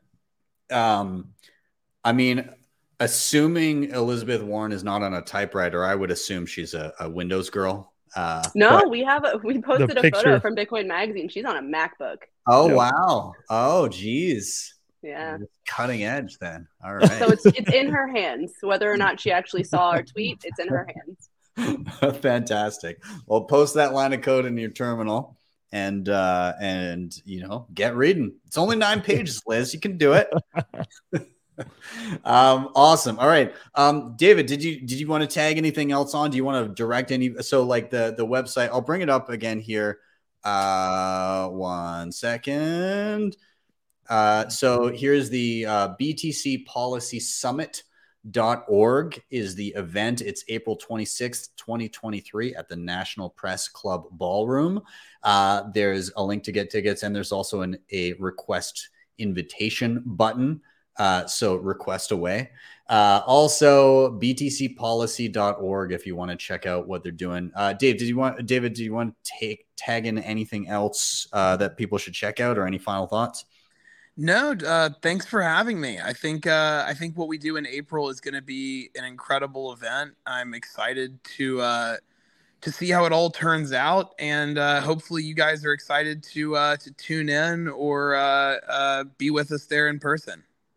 Awesome. Yeah, I'm I I do want to watch this one. I'm very curious to kind of see how the information is presented. I'm always looking for new ways to to present ideas uh, to different types of audiences, and I think Bitcoiners would do well to to look at ways that they can present ideas not based on their understanding of it, but based on who you are speaking with Yeah. um, it's so important to understand and ask questions of the person that you're talking to, not impose your knowledge upon them because uh, Bitcoin speaks to different people in different ways. And to Jordan's point Yeah. earlier, again, like there's a whole community of Christians that have I- identified with Bitcoin and understood it because of certain values, but those values aren't the same for every single person. And so Yep. you need to hone in on what's important to that individual and then hone in on how Bitcoin applies in that situation. So, yeah. All right. Well, uh, we're going to do a final rotation here. Um, just before we do that rotation, David Wong would like you guys to know that Bitcoin and Dogecoin are the same. They are both recording on a public ledger. They are cryptos. Thank you, David. Never Good change. know. Uh, very much value your input. Um, I my entire uh, existence has been challenged with that little bit of information. Just look at Twitter. I It's know. always there. I just I just want to point out that chivalry is truly and utterly dead. We made we made Lana go last, so this is Yeah. my No, mother it's- would be mortified. awesome. All right. it's been well, good hearing you guys because I've Yeah. I've never been on this show, so it, it was good to hear the riffing and and I was planning in my head and plotting the whole time. Well, I'm I'm glad because you're up next, and I'm going to again. I'll I'll start you off with very simple question, same as the others. Why are you bullish? Take it away. Sure. So I'm gonna give the shortest possible elevator pitch of of my background and my own creative career to this point that led me to working in Bitcoin to answer that question. So I always actually planned on being a stay-at-home mom. I knew from every age I can think of that I wanted to be a mother, that I wanted to raise my family, that I wanted to be the traditional woman. Sorry, feminists everywhere. I, I truly always really aspired to be the mom of the family and, and make that my career. Uh, went to college and, and hustled to, to start my own business from a very young age so that I could save up, plan, work for myself, never need the nine to five. Um, on the way, I, I visited a couple industries, big pharma, didn't like big pharma working in that capacity legal cannabis distribution. That was a fun little riff. Ended up in Bitcoin, uh, mostly just because uh, all that to say, it never worked out in a fiat world for me to be a stay at home mom. The, the idea of a one income household is just not attainable for the masses at this point and if i if i have to work obviously i have to work we money's broken what can we do if i have to work i need it to be in bitcoin i need it to be knowing that like future men, women, whomever, uh, it doesn't matter who wants to aspire to to be the family rearer or to be um, more involved in their children's lives. I, I want to give that option back to people because that's not an option for me unless Balaji is right. I don't think it's going to be an option for me anytime in in necessarily uh, my my working years. And I'm also watching in real time working years are just being extended. Look at France. It's it's just it's trending all in the wrong direction and we're all just in this system where okay we're living to work we're living to work we're living to work. Um, people are starting side hustles people are starting side jobs and getting second and third jobs just to make ends meet and feed their families uh, even in nations as as uh, overly successful as america. Like we are exceptionally blessed here to have all of the freedoms that we have and all of the uh, resources available to us even just down to like my fridge full of food I'm very grateful for. But I also um, am aware that we're kind of at the top of of those uh, resources just being so readily available. So if it's this difficult for for us, difficult being a very relative term, um, I really do see. I, I, I don't see it personally, but I see just how how that that entire spectrum is really really hurting families um, and it's it's kind of breaking the idea of a traditional family and that's that's my reason. Um, to loop back to my working in bitcoin very thankful that i'm working in this space um, and i'm bullish because of the work that i'm doing. I'm super thankful super thankful to be working for for bitcoin magazine and for the conference. We are putting the largest stage out there for for bitcoiners obviously but I'm personally driven by the non Bitcoiners. I want to position, continue to position this company with my incredible team toward people that don't understand yet, people that are completely put off. They're watching the five o'clock news, they're hearing how we're killing the earth. That's fine. Let's have those conversations. We're bringing speakers that are having those conversations. We're addressing all of those issues. I don't want to live in an echo chamber of Bitcoiners. I love the echo chamber of Bitcoiners. It's the most fun. That's what that's what I do with the the um, the meetups that I go to. Thank you, Vegan Warrior. but it's really just, I am really thankful that my job gives me the ability to talk to so many people that don't yet know why they care about Bitcoin or don't yet know why Bitcoin is really a tool to to help bring back the family matter, the family uh, dynamic. I love this topic so much. Um, again, it, it, this is something that me and my wife talk about a lot as she's kind of she's coming into the Bitcoin fold. Like she was always very supportive as I kind of shifted my focus. She's like, as you know, as long as as long as our family's okay, then you know, you you go and do what you're passionate about. But um she's since uh she started helping me with with the channel and everything. So she, like literally she will go through this episode in a few weeks time and she will pick clips of like, oh, I liked that part where they ranted about this thing, and and she'll clip it up and it'll go up on Twitter, and so you might see a tag here and there of like, oh, she, you know, here's a, here's a clip cool. from the show, and so she started to do that, and and you know, she's kind of learned through osmosis about like the basics of using and interacting with Bitcoin, and and and she does these clips, and then I also I pay her in Bitcoin for for doing the work, and then she goes and she like pays you know for whatever and converts and and has her own wallet and everything so she's she's getting it but she went to her first bitcoin event last october in in charlotte uh, for Halloween. Halloween. It was- sad to miss that one. Yeah, it was fun. It was a lot of fun, and the Halloween party and everything that they did, and there's a day of talks and everything. Guy Swan was there. Like, there's it was it was a good time. I really enjoyed it. It was very like an intimate event, like hundred and something people. Um, like it was very like tight knit. It was it was awesome. Um, and she had a lot of fun, and and she, I think, going to that, she was like, wow, I I didn't realize that I was going to enjoy the people so much, but Mhm. also there's a lot of, you know, there's a bunch of girls there too where she was talking with and and they were like kind of those like traditional family values and and it's almost like that mentality has become like a a uh how how do I even say it? It's it's it's almost like it's it's a dirty word to say like oh, oh I I wanna I wanna go have like a you know traditional family like work Yeah. you know somebody one person goes and works and the other person works from home and and and you know like she's gone she's she's got a career she's a, a a nurse she actually works postpartum with newborn babies and everything Wow. um, she's been doing that for a decade and everything. But also, we've got two kids, and she wants to spend a lot of time with them. So she's kind of like pared down the amount of work that she's doing. But this conversation comes up often of how do you live on a single income? This was the norm. Yeah, this was the norm before, where a, a single person could go and be you know the breadwinner for a family go out and work and somebody could stay home and and raise the children in an environment where you know your values are bestowed upon your kids and it's not somebody else that you know you have no idea what is being kind of instilled in them throughout the day.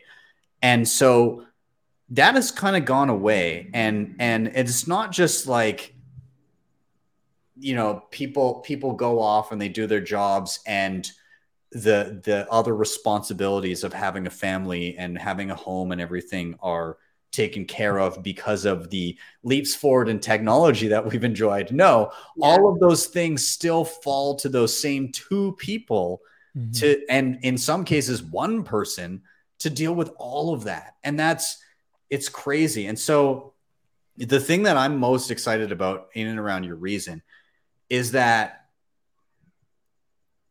one you're you're you're mentioning and recognizing the the fiat dissolution of of kind of the the the typical family unit in an economic sense. It's it's a forced economic reality that you can no longer if you choose to have a single breadwinner and have somebody that is is home being able to take care of the children exclusively. You know and if if somebody chooses to live a different way i have nothing against that but it's the fact that that kind of That choice was taken from us. yeah that choice mm-hmm. was taken it's no longer a, a, a, a, a financial reality for most people Yeah.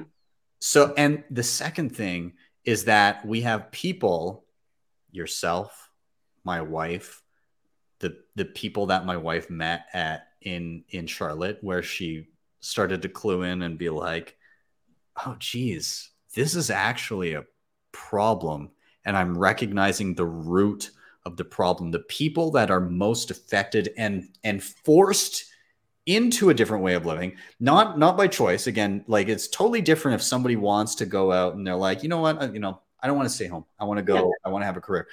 Totally different. But if if you're a person that was like that's like you know what? I would love to stay home and focus on the kids and you know have my husband go out and work or vice versa if you're a person like that th- you know recognizing the root of that problem where did this come from? Was it the, the evil companies that did it all? No it's something you, you got to go deeper. And it's the money is broken.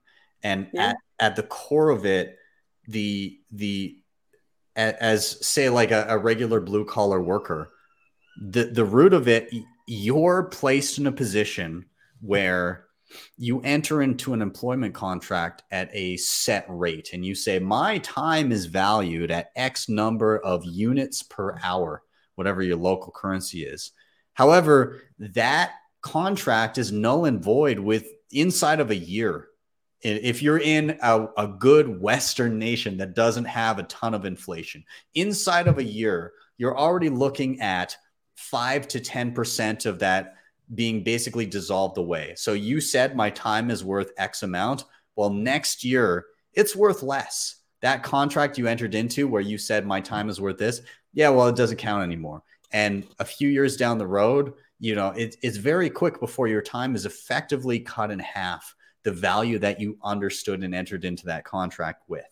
And so I, I think what I love about what what you brought up is that you you've honed in on the problem, the cause of the problem, and you're utilizing the situation to you're using utilizing the situation and the hardship to funnel your effort into correcting that societal imbalance you know like you, Yeah. you could be like you know what i'm gonna get a shit job and I, I guess this is just how it is it's like no bitcoin is the solution let's fix that so that this doesn't suck as much for everybody in the future Yeah. Well, and honestly, again, this is where like I'm sorry to feminists everywhere. I really am. But like there's a lot of maybe I'm just in the news funnel too frequently. There's a lot of complaining about problems right now. Lots of people are yelling about what they're unhappy with. Lots of people calling for solutions. The solution is literally here. like we have that solution where it's it's there for the taking. Pick it up. Start working in Bitcoin. Start adopting Bitcoin. Start uh, uh, participating in the circular economy um, that to me is the only only exit path to this this uh, road we're all on right now and yeah honestly it's i don't care if it fixes my problem like i'm i'm hopeful that bitcoin will afford me the right to homeschool my son when he's of school age so jordan i might be hitting you up to find out Let's those go. homeschooling resources Let's because go. I'm, I'm a huge proponent of uh, what you said about I, I don't remember which one of you said it i'm sorry about um, maintaining those values of our family we have very specific values that uh, don't necessarily align with what school system our, our physical location would happen to have us enroll our children in. And that to me is a, a really big if that i'm not really willing to just like leave up to chance. Obviously we can go private school we can look at catholic schools we can look at public school system whatever have you but there's no sure solution like homeschooling for knowing that i'm raising my son and we're raising our children with with the values that we hold closest to us as a family there's a that's a fantastic point. So my my wife homeschools our our three old. We have four. So my wife homeschools our three oldest, and then our, our youngest one is two and a half. So he's like running around phone, you know, see what everybody's into. i'm sure that's a But- super calm environment to school yes, yes, yes, exactly. And then I'm like, this is I'm in my walk-in closet, like this is my office. So like, uh, you know, occasionally, you know, one of the kids needs a talking to, so they come on in here, and you know, so we we working from home is a blessing. Um, I, I think there are a couple of things. So one of the things that you're that we're we're talking about is eh, that we we have we're not able to have anywhere near as much this today is like the idea of like a um of a a productive household. Um the the reason why we invited uh this guy C.R. Wiley to come uh, and speak at the bitcoin conference he is a bitcoiner but he's not like some super you know one of the more well-known bitcoiners. Um, but he has written a number of books about this exact uh, concept. So he wrote a book called uh, the household and the war for the cosmos um, it's just basically talking about how um, you know throughout most of human history you'd have a, a productive household. It wasn't it wasn't dad leaving for the day and then you know mom stays at home with the kids. Like that's the that's the a, a trope and it's been true of you know the united states and you know, probably europe to a, a lesser degree as a result of like the industrial revolution. But throughout most of human history you'd have mom and dad working together and you know with the kids. The kids like kids were seen as valuable because they were more they helped you be more productive and so you had you know you had kids who who were not problem causers they were problem solvers um and so this is why you had bigger families this is why you had these kind of things and so i just think like you know getting back to this you know just getting back to this idea and like being thoughtful and intentional uh, about what were the decisions that you're making and why I think is a humongous reason why Bitcoin is valuable. Um, one of one of the things that I, I talk with people about is that I, I benefited from having a stay at home mom. Um, you know, like my my parents made. I mean, my dad worked for a, a, a Christian nonprofit organization, and I mean, I I want to say I'm like out him here. I think that for the vast majority of of my growing up, my parents were making. My dad was making like thirty five, forty thousand dollars a year. So like, I mean, way uh, just like not a lot. And my mom would take odd jobs here and there, but by and large, I had the I had the privilege of having a mom who was in my life and who you know cared about me, uh, had time to invest in me, and the result, like you're saying, Lana, like the result of of just the money getting more and more worthless uh you know right now what that means is that if if mom has to go if i'm if i were to grow up today my mom would have to go get a job. That means there's somebody else who is raising me and somebody else who's you know teaching me to see the world and and teaching me what to value. And you know a large for a large number of people that's the state you know via public schools or that's uh, in the best case scenario that's other family members uh, but just the the incentive alignment the farther that you get away from you know people who are from your parents who's their likely their livelihood is is they are the most in most cases there are abuses but like they're in in most cases the the incentive alignment is most aligned the closer that you are um, you know, closer you know, with parents with kids or, or whatever. Um, so this is there's a quote that that that homeschool family um, who's doing it's a homeschool couple. Gosh, Scott is his name. It's horrible that I can't remember his last name.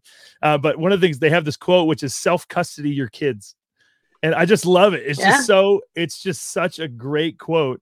Um, of like Bitcoiners appreciate the you know the, the importance of self custodying their their Bitcoin, but when you think about the reality and the downstream effects of of where you know who you give um, who you give permission to educate your kids and shape how they see the world um, and when you think about the the consequence that that's even just purely the the, the effects that it's going to have on your own life like ideally you know your kids are going to be part of who's taking care of you the older that you get.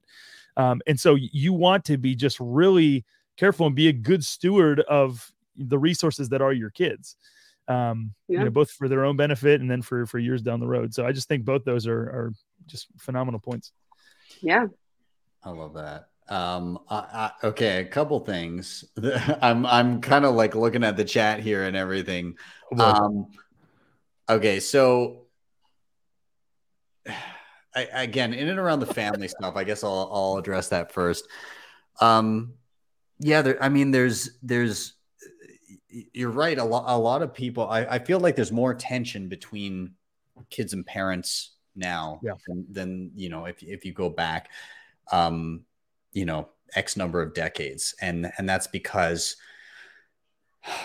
again the the incentives around the schooling system, especially now, um, I'm I'm horrified. Like I had my my my daughter, you know, she's part of like a Montessori program. I don't know if you guys have those in the, mm-hmm. US. Yep. All about Montessori. Okay. That's how we're raising our son as well. Yeah. So so she's been in that. Um, you know, she's just finishing kindergarten this year. But un- unfortunately, again, like with cost and everything, like she she she's delving into the public school system next year. Yeah. And I'm I'm horrified. I don't know what to expect. I mean, I you know, I, I, I guess I, I went through the Catholic schooling system, but like, you know, it's different shades of the same. Yeah. Um, and so, uh, you know, I, I think of the knowledge base that I had when I left school and I was prepared for nothing, mm. like literally nothing. And I I worry that that the same will be true of my kids, and and so like we're we're trying to rectify the fact, you know, to to Lana's point of like how uh, you you've got you, you got to have two in, incomes more or less in order to to to make it work right now, un- unless you're like lucky enough to be in a mm-hmm. position mm-hmm. where you know that's working out. We're and we're you know we're doing okay to the point where like my wife can work less. Yeah. But it's yeah. it's not like I can just be by myself and you know without like making major major changes to her yeah. life. Um and so I don't know like eh, supplemental yeah. you know after school stuff trying to trying to add in different things trying to uh, you know t- take every moment that you can to you know try and instill your values in your kids yeah. and, and and make them have independent thought is is kind of the more important thing I think is is you know ask questions and and and question the why of of the world that you live in. Don't Yeah. just like take it take it at face value and say this is how it is. Um, Yeah. I, I think that's that's important. Um, I, I I think growing up, just just inherently growing up in a in a Bitcoin household, as again people that aren't in Bitcoin just wouldn't. Again, to, to Jordan's point earlier, it's going to sound cringe to anybody who's not in Bitcoin, but I feel like growing in a, up in a household that questions why society runs the way it is, Yeah. that through osmosis, you know, comes out in your kids and they Yeah. and they start to ask, well, why why does it work that way? Yeah. And why couldn't it be something different? And and so yeah, I I, I think we've got a whole generation of kids that are going to come up. Number one, all of all of our kids are, have never lived in a world in which Bitcoin didn't exist, Yeah. and that's insane. Yeah. That is so cool. That is the Yeah. coolest thing.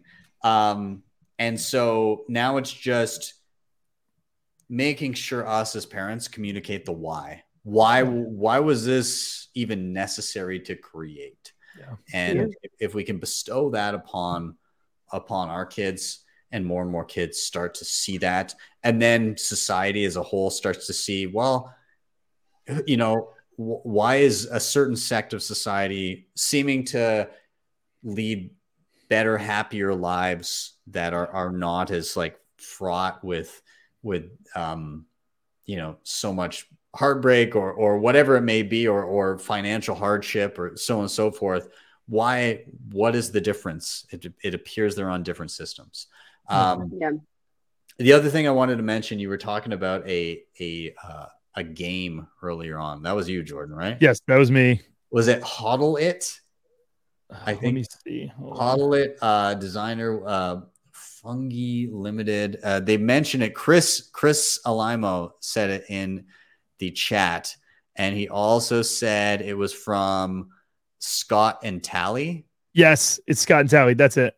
Okay, Scott Tally. Yeah. So um, I, I'm trying to like look up Chris. If you're watching and you got a website, drop it there. I don't know if it'll I like. can't remember Scott. I'm like Twitter's search is awful. It's so Yeah. bad now. Like because I used you just used to you used to be able to just plug in the you know first name and I could just pop it right up, but it's Scott something.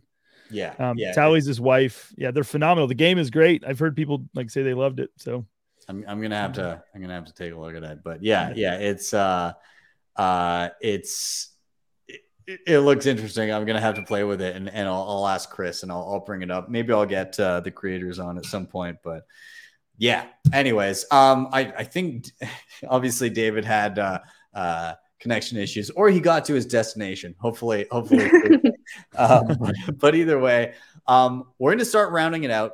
There's a certain way I, I, I like to usually wrap up episodes, and uh, the way I usually do that is we'll just do a quick round of one, any final thoughts that you may have in and around the episode, anything you, you wanted to get off your chest that you, you didn't get to touch on.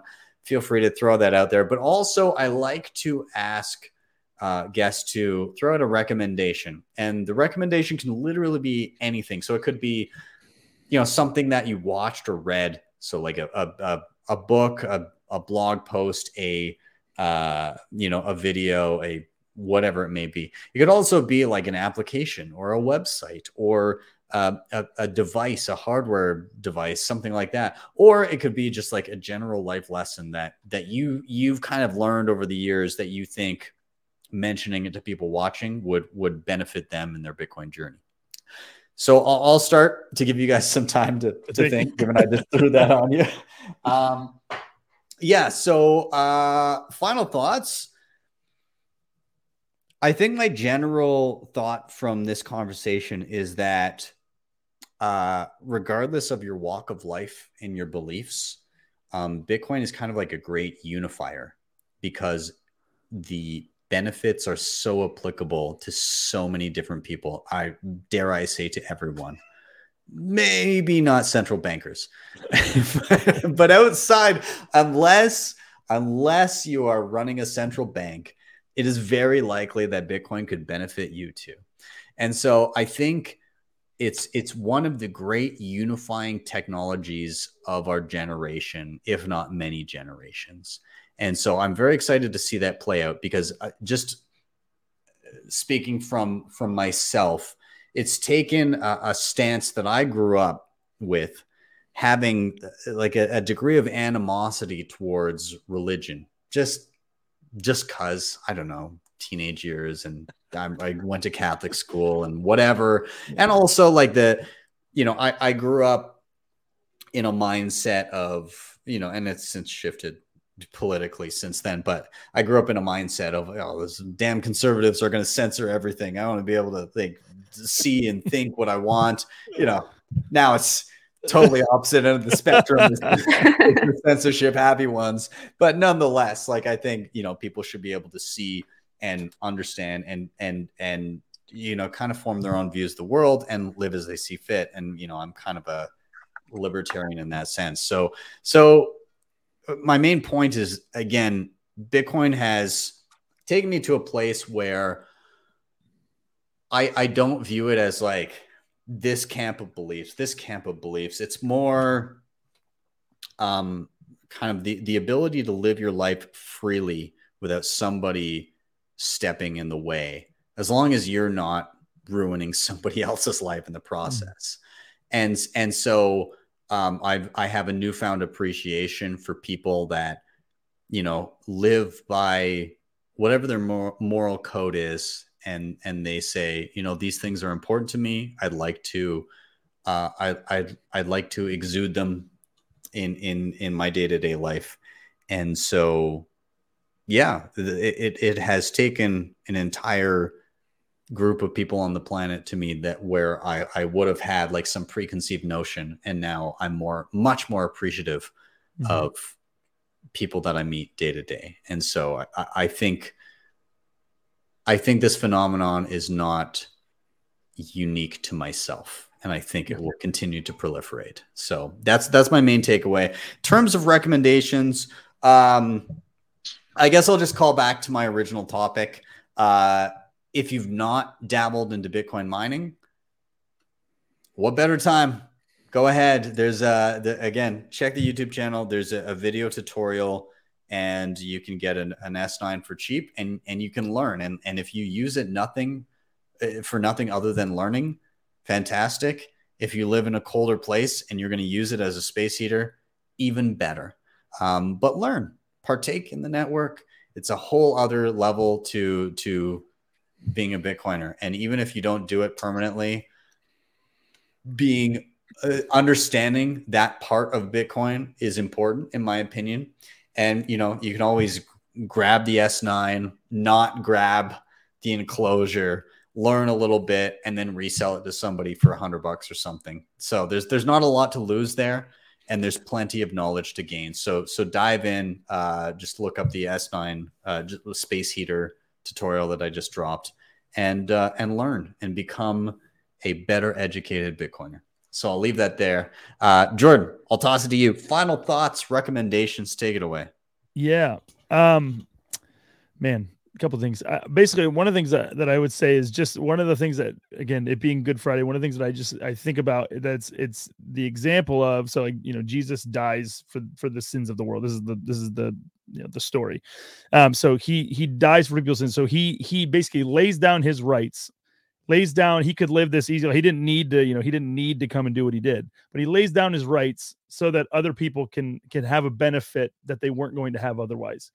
And so when I think about that, I think about it. I think about Bitcoin. It makes me think about makes me think about more than Bitcoin, but I think about Bitcoin. And one of the things that I see within this community are people who are I, I see actually Ben you are one of the people who I, I think most about this like you're somebody who um you know you you create resources for people who do not understand Bitcoin to understand Bitcoin. Bitcoin is hard to understand on, on a lot of fronts. And you make these videos to make understanding these concepts and tools and all these different things easier and more approachable for people who are new.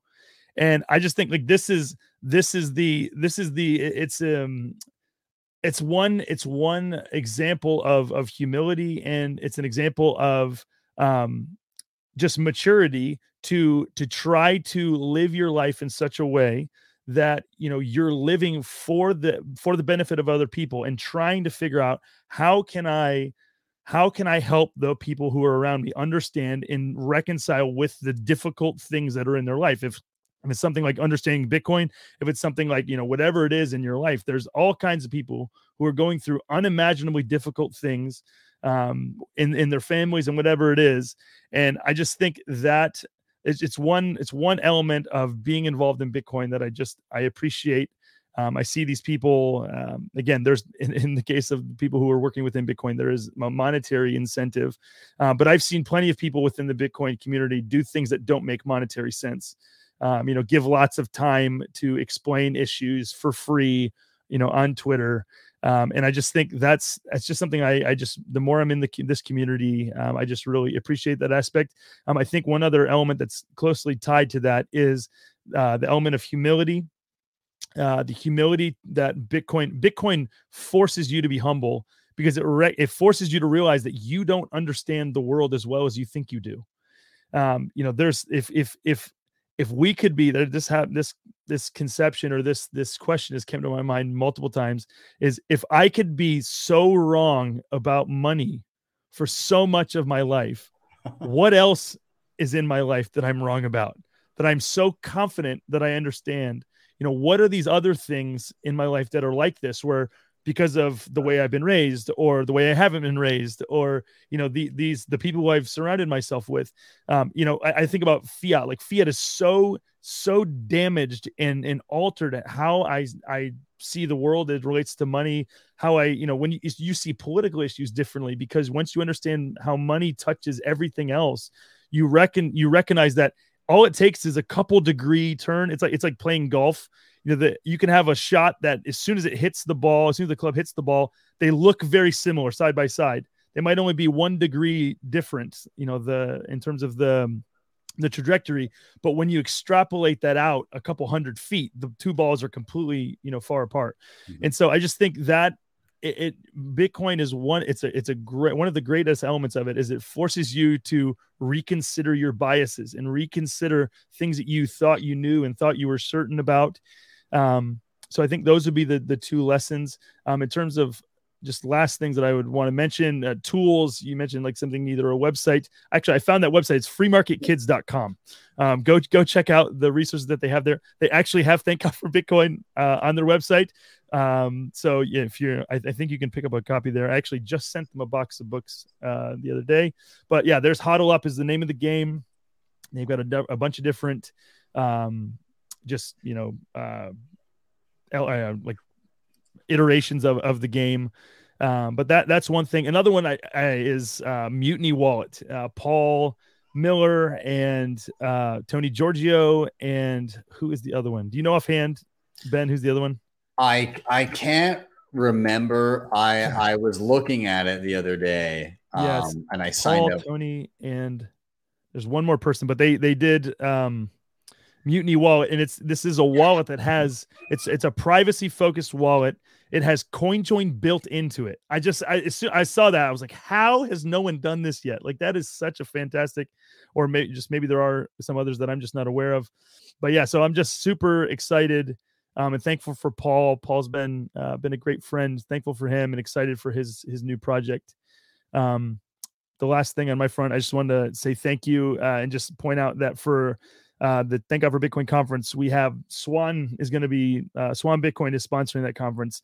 Start9, who's sponsoring your show, is the spart, uh, sponsoring that conference. Fedi, uh, Justin Moon, and those guys uh, are going to be sponsoring the conference. Crypto Tax Audit, um, helping us get our taxes in order. You know, this time of year, um, they're going to be sponsored. Crowd Health, uh, Andy's a, a, good, become a good friend. Uh, Ibex from uh, El Salvador, and then Azteco as well um, a keen so Beautyon is going to be speaking uh, at the conference as well. Nice. So he's he he's uh both uh loved and uh hated slash not sure people aren't sure what to think about him on, on Twitter a lot of times, but he had a I had a conversation with him and he's a great guy. So Azteco is going to be sponsoring as well. So just super thankful for those guys, these Bitcoin companies, uh, making making our event possible. So I love it. I love it. Uh, also, to touch on Mutiny Wallet here, I love that the example wallet that they have here activity they have an out transaction for Bitcoin beefsteak. Yes. Love it. They know their audience. Yeah, exactly. That's fantastic. um, Beautyon, yeah, he's an interesting one. I mean, to be honest, if if you're a person where uh you you garner equal amounts of praise and hate from the same people, you're probably somewhere in a good range where you're willing to like question the current Yep. narrative, but you're not uh you you know you're also you, you're you're probably somewhere safely along the line that's Yep. reasonable so yeah anyways um awesome well thanks for that uh lana i'm gonna toss it to you as well final thoughts recommendations take it away Sure. So, final thought. Um, mostly, this is from when I visit the normie world with like my my friends that aren't yet orange pilled. Uh, we're all humans. We're all on the same playing field. Don't like don't let traditional media convince you that everyone is against you, everyone is bad, everyone is fighting. I feel like there there's just so much animosity and so much conflict that is completely orchestrated by by media narratives and we don't need to be fighting one another like we're all struggling under a fiat system at different capacities. We're we're all looking for the right ways to to be happy to raise families to to just live a healthy life a, a long life um, contribute to society. So my my lesson is just tune out of all of the negative uh, the news cycle sometimes.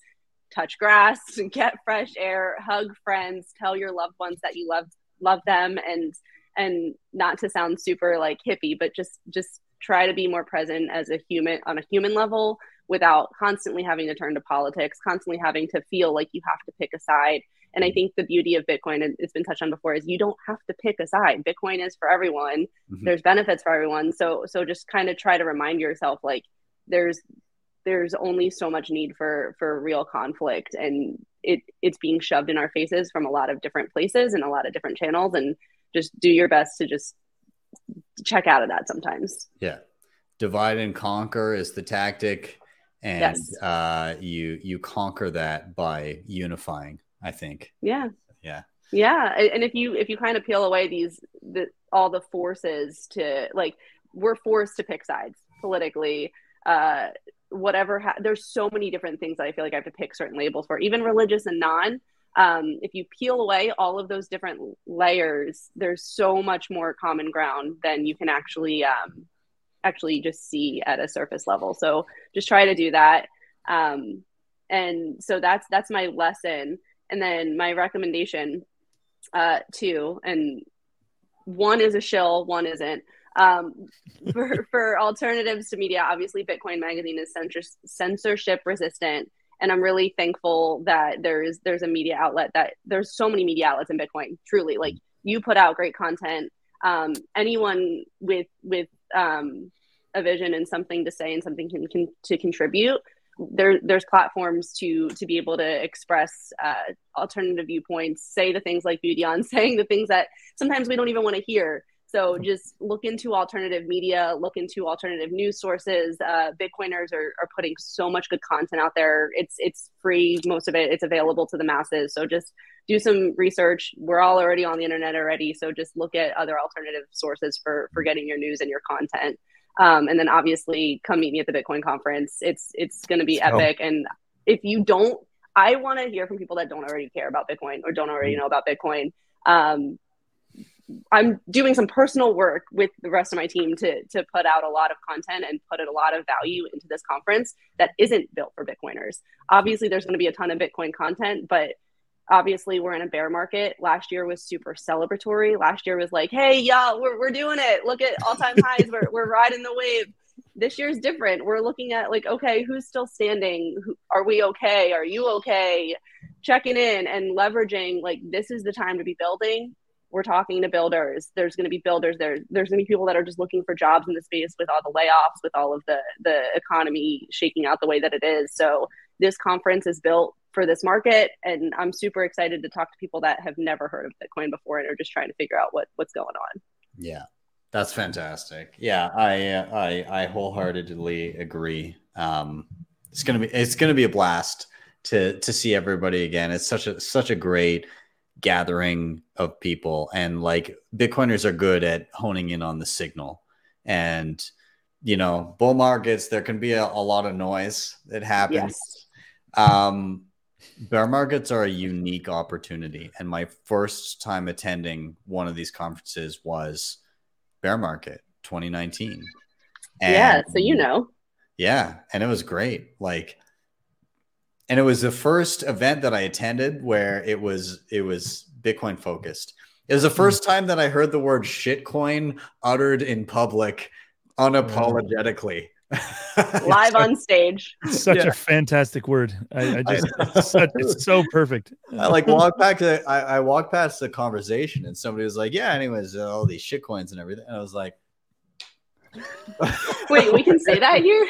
I was like, that was a wow, that was a regular conversation. Like, didn't they didn't even say? I mean, I'm a Canadian, so I was like, they didn't even say sorry for saying that. So, so, Do you- but nonetheless, yeah. Ben, do you have a do you have a coupon code for um for the Bitcoin conference? Do you have like a I I do yes. Uh, BTC sessions. is it BTC? That's- Okay, that makes sense. Yeah, yeah. Cool. Easy to remember. Easy enough. Yeah. Shout, big shout to Mike Germano. We met last year and hung out. I'm looking forward to seeing him again. And uh yeah, shout out to CK. CK retweeted the link to the show. yes. Um, I'm trying to think of other. I, can't, I don't. Those are the only other Bitcoin Mag people I saw, but appreciate There's it. Brandon, there's Rizzo, there's Christmas, there's George Mekhail. Yep. uh, thank yeah. Yeah. Yeah. Yep. George, George was on a couple weeks ago, so Yep. yeah, I was I was glad to have him. I I hope that I get uh to like I would love for both of you and David uh to to meet my wife. She's coming down with me. No way. Oh, that's awesome. Yeah, so it's gonna be we're gonna be in Miami for a week. Um, very excited, but she's coming out to all the stuff. We're going to the pleb party, we're going to the cocktail thing, we're going to the after party. She's gonna be hitting up all the events with me. So um again, I, I hope this experience for her is much like it was in Charlotte, where she meets and gravitates towards people and she's like, Yeah. you know, she's uh she gets it. Um and, and she just she's like, I don't know, I feel out of my element. I feel like she's gonna get there, she's gonna have a blast because Yeah. um again like i, I feel like just uh in, in terms of values and everything she's going to identify very closely with a lot of people there so yeah, Yeah. it- it she be absolutely will. And also, I don't know if your wife is on Twitter, but if she is, uh, maybe have her DM me because I think there's also a couple of things I can point her to by way of programming and, and things that might help her feel like find her way and, and feel a little bit more included. she is actually uh, anybody watching she's at mrs sessions That's right. I remember. Love it. so Love it. yeah the, since since she's clipping up the shows she needs to be able to uh, like follow and get twitter handles and everything so she's been poking around, but she'll be probably when she comes to the conference, she'll probably start like actually actively posting, Oh, I'm here, I met this person, and so on and so forth. So um yeah. So, anyways, if you if you're looking for at Mrs. Sessions, uh, and uh it's funny, as soon as I told people she was on Twitter, she had like 500 followers in like an afternoon, which was hilarious. Um, but anyways, I, I want to thank the both of you, and all, also hat tip to to David for for joining in earlier. And uh, thank you guys so much for being here. This was a fantastic conversation. I really enjoyed all of your company, and uh, and you're welcome back anytime. I I can't wait to see you both in Miami. Likewise, thank you for having me. Uh, shout out to Alex McShane for for sorry if you can hear my child in the background trying to get in. He knows it's after five. You're a good Uh, but shout out to Alex McShane for being gracious enough to offer me his spot when he had a last minute uh, engagement. So appreciate being able to slide in. You had to teach guys to choke each other out, so Yeah. you know, we just worked out well. So, God. Awesome. no, but appreciate you, Ben. Thank you for what you do. Appreciate it. It was great to meet you, Lana. Looking forward to meet seeing you guys in Miami. Likewise. See you guys in Miami. Thanks. Awesome. Thank you both. I'll see you soon. Bye. All right, everybody. Thank you so much for being here, for watching, for partaking in the chat. Always appreciated. Uh, again, loved everybody on the show. Uh, David, I hope you got to your destination safely, and uh, and you just had to duck out a little bit early. Uh, Jordan, Lana, much appreciated. Uh, again, what a fantastic conversation. Everybody in the chat, thank you for being here the whole time. Uh, Narwhal, Lana, knocked it out. Yes, absolutely. Um, anyways, of course, guys, thank you for being here. I'm going to reiterate it again. If you're intimidated by mining, honestly, again, it was my first time trying out mining. I had no idea what I was doing. It is possible you can get, a cheap unit and just learn. Even again, even if you end up saying, I'm not going to do this all the time, it's too hot where I live, just resell it. You can, again, these things like, if you're not holding it on for onto it for too long, use it as a learning tool and then you know pass it on to the next person. You'll be able to do that no problem. Uh, but I, I do recommend that everybody kind of get a little bit of mining knowledge. Uh, i don't know why i was intimidated for so long. It's it's not that difficult. And just play and learn. Um, again please do like sub share all those things. They help a ton in uh, getting more viewers on the channel. Uh, of course you can hit up the previously mentioned sponsors in the show notes down below. Hodl Hodl for those non KYC sats, CoinKite for securing your non KYC sats, Nunchuk for your inheritance planning and uh, assisted multi sig if you so choose, and Start9 for your running your full Bitcoin stack and your sovereign computing. Uh, we were talking a bunch about Miami. There's going to be a ton of stuff. Uh, be sure to check out again if it speaks to you. Go check out Thank God for Bitcoin um, again, the the quality of people there. I, I mean, looking at that that list of speakers, those guys are awesome. Um, so they are fantastic. Uh, TG, I always have to think through the acronym in my head. TGFB.com. Go from there. Uh, anyways, if you're looking to still get tickets to the conference in Miami, by the way, travel restrictions li- lifted. If that was a factor for you, no longer you can get down to Miami right away. Well, May 11th, you can get down there, but don't don't jump the gun too early. But you can make it well in time for the conference. Uh, b.tc slash conference. Ticket prices go up. I'm looking at the ticker now in four hours and 46 minutes and 21, 20, 19 seconds. Anyways, tickets go up at regular intervals in price. So if you're looking to get tickets, sooner is better than later. If you're unsure if you can attend, you're kind of 50 50. You can grab tickets now and resell later. Shouldn't be a problem given that prices go up from here on in. Uh, you can sell them for what you get now uh, and and not have a risk of uh, losing the ticket price. Um, but also, you can use code BTC Sessions. You will get 10% off the ticket price which is also helpful as well. Uh, side note, I am, of course, doing my Coldcard deep dive workshop that is happening the day before Industry Day. So that will be uh, Wednesday, May 17th from 1 to 5 p.m. And what the event is, is effectively whether you're you've never touched a Coldcard, you're relatively new to Coldcard, or you want to get into the the advanced features of bitcoin it will apply to you across the board. The idea is we're going to get in the room 4 hours long. We're going to start from the basics set it up use it do your first air gapped bitcoin transaction. If you don't know what that is you're in for a treat. Uh, then we're to you know make sure you back up things properly. We're to wipe the device. We're to restore it from scratch. We're to do all of that and then we're to dive into the advanced features we're going to teach you about all of the crazy things that the Coldcard can do, which is a lot. There's a ton. Uh, so, anyways, you can head to my website to grab the tickets. You can both grab tickets, and if you need a Coldcard and all the peripherals for that, you can also grab those there on the website too. Uh, it's all down here.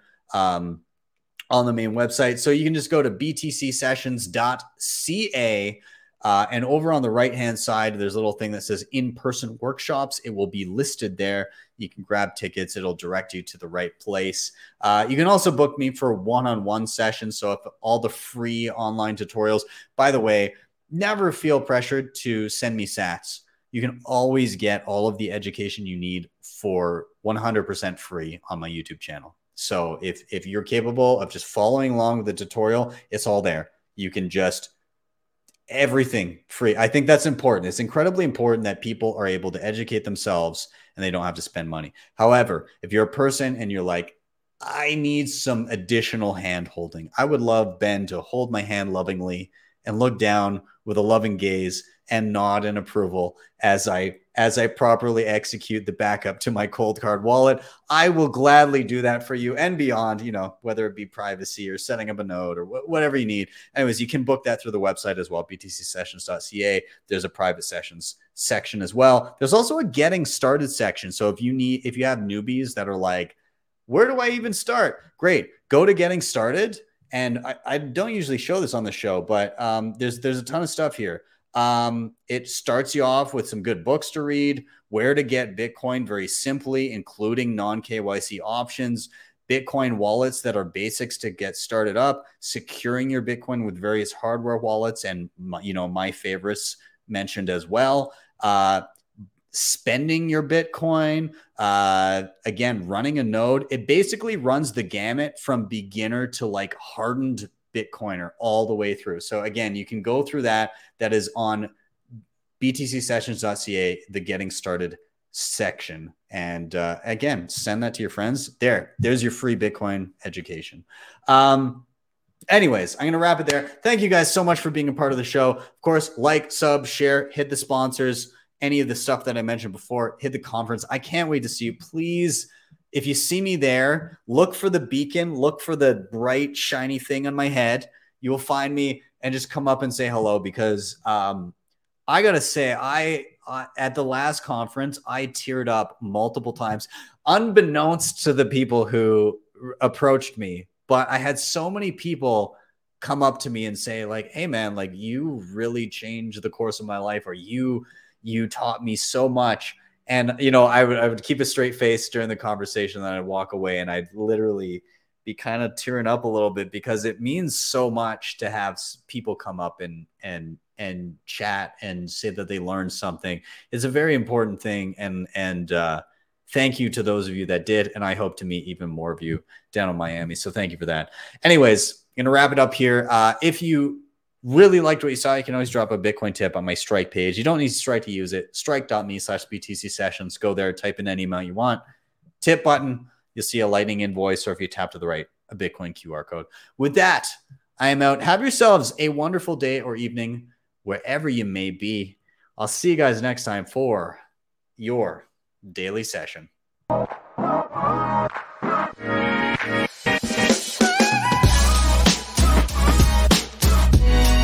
Hodl the Bitcoin.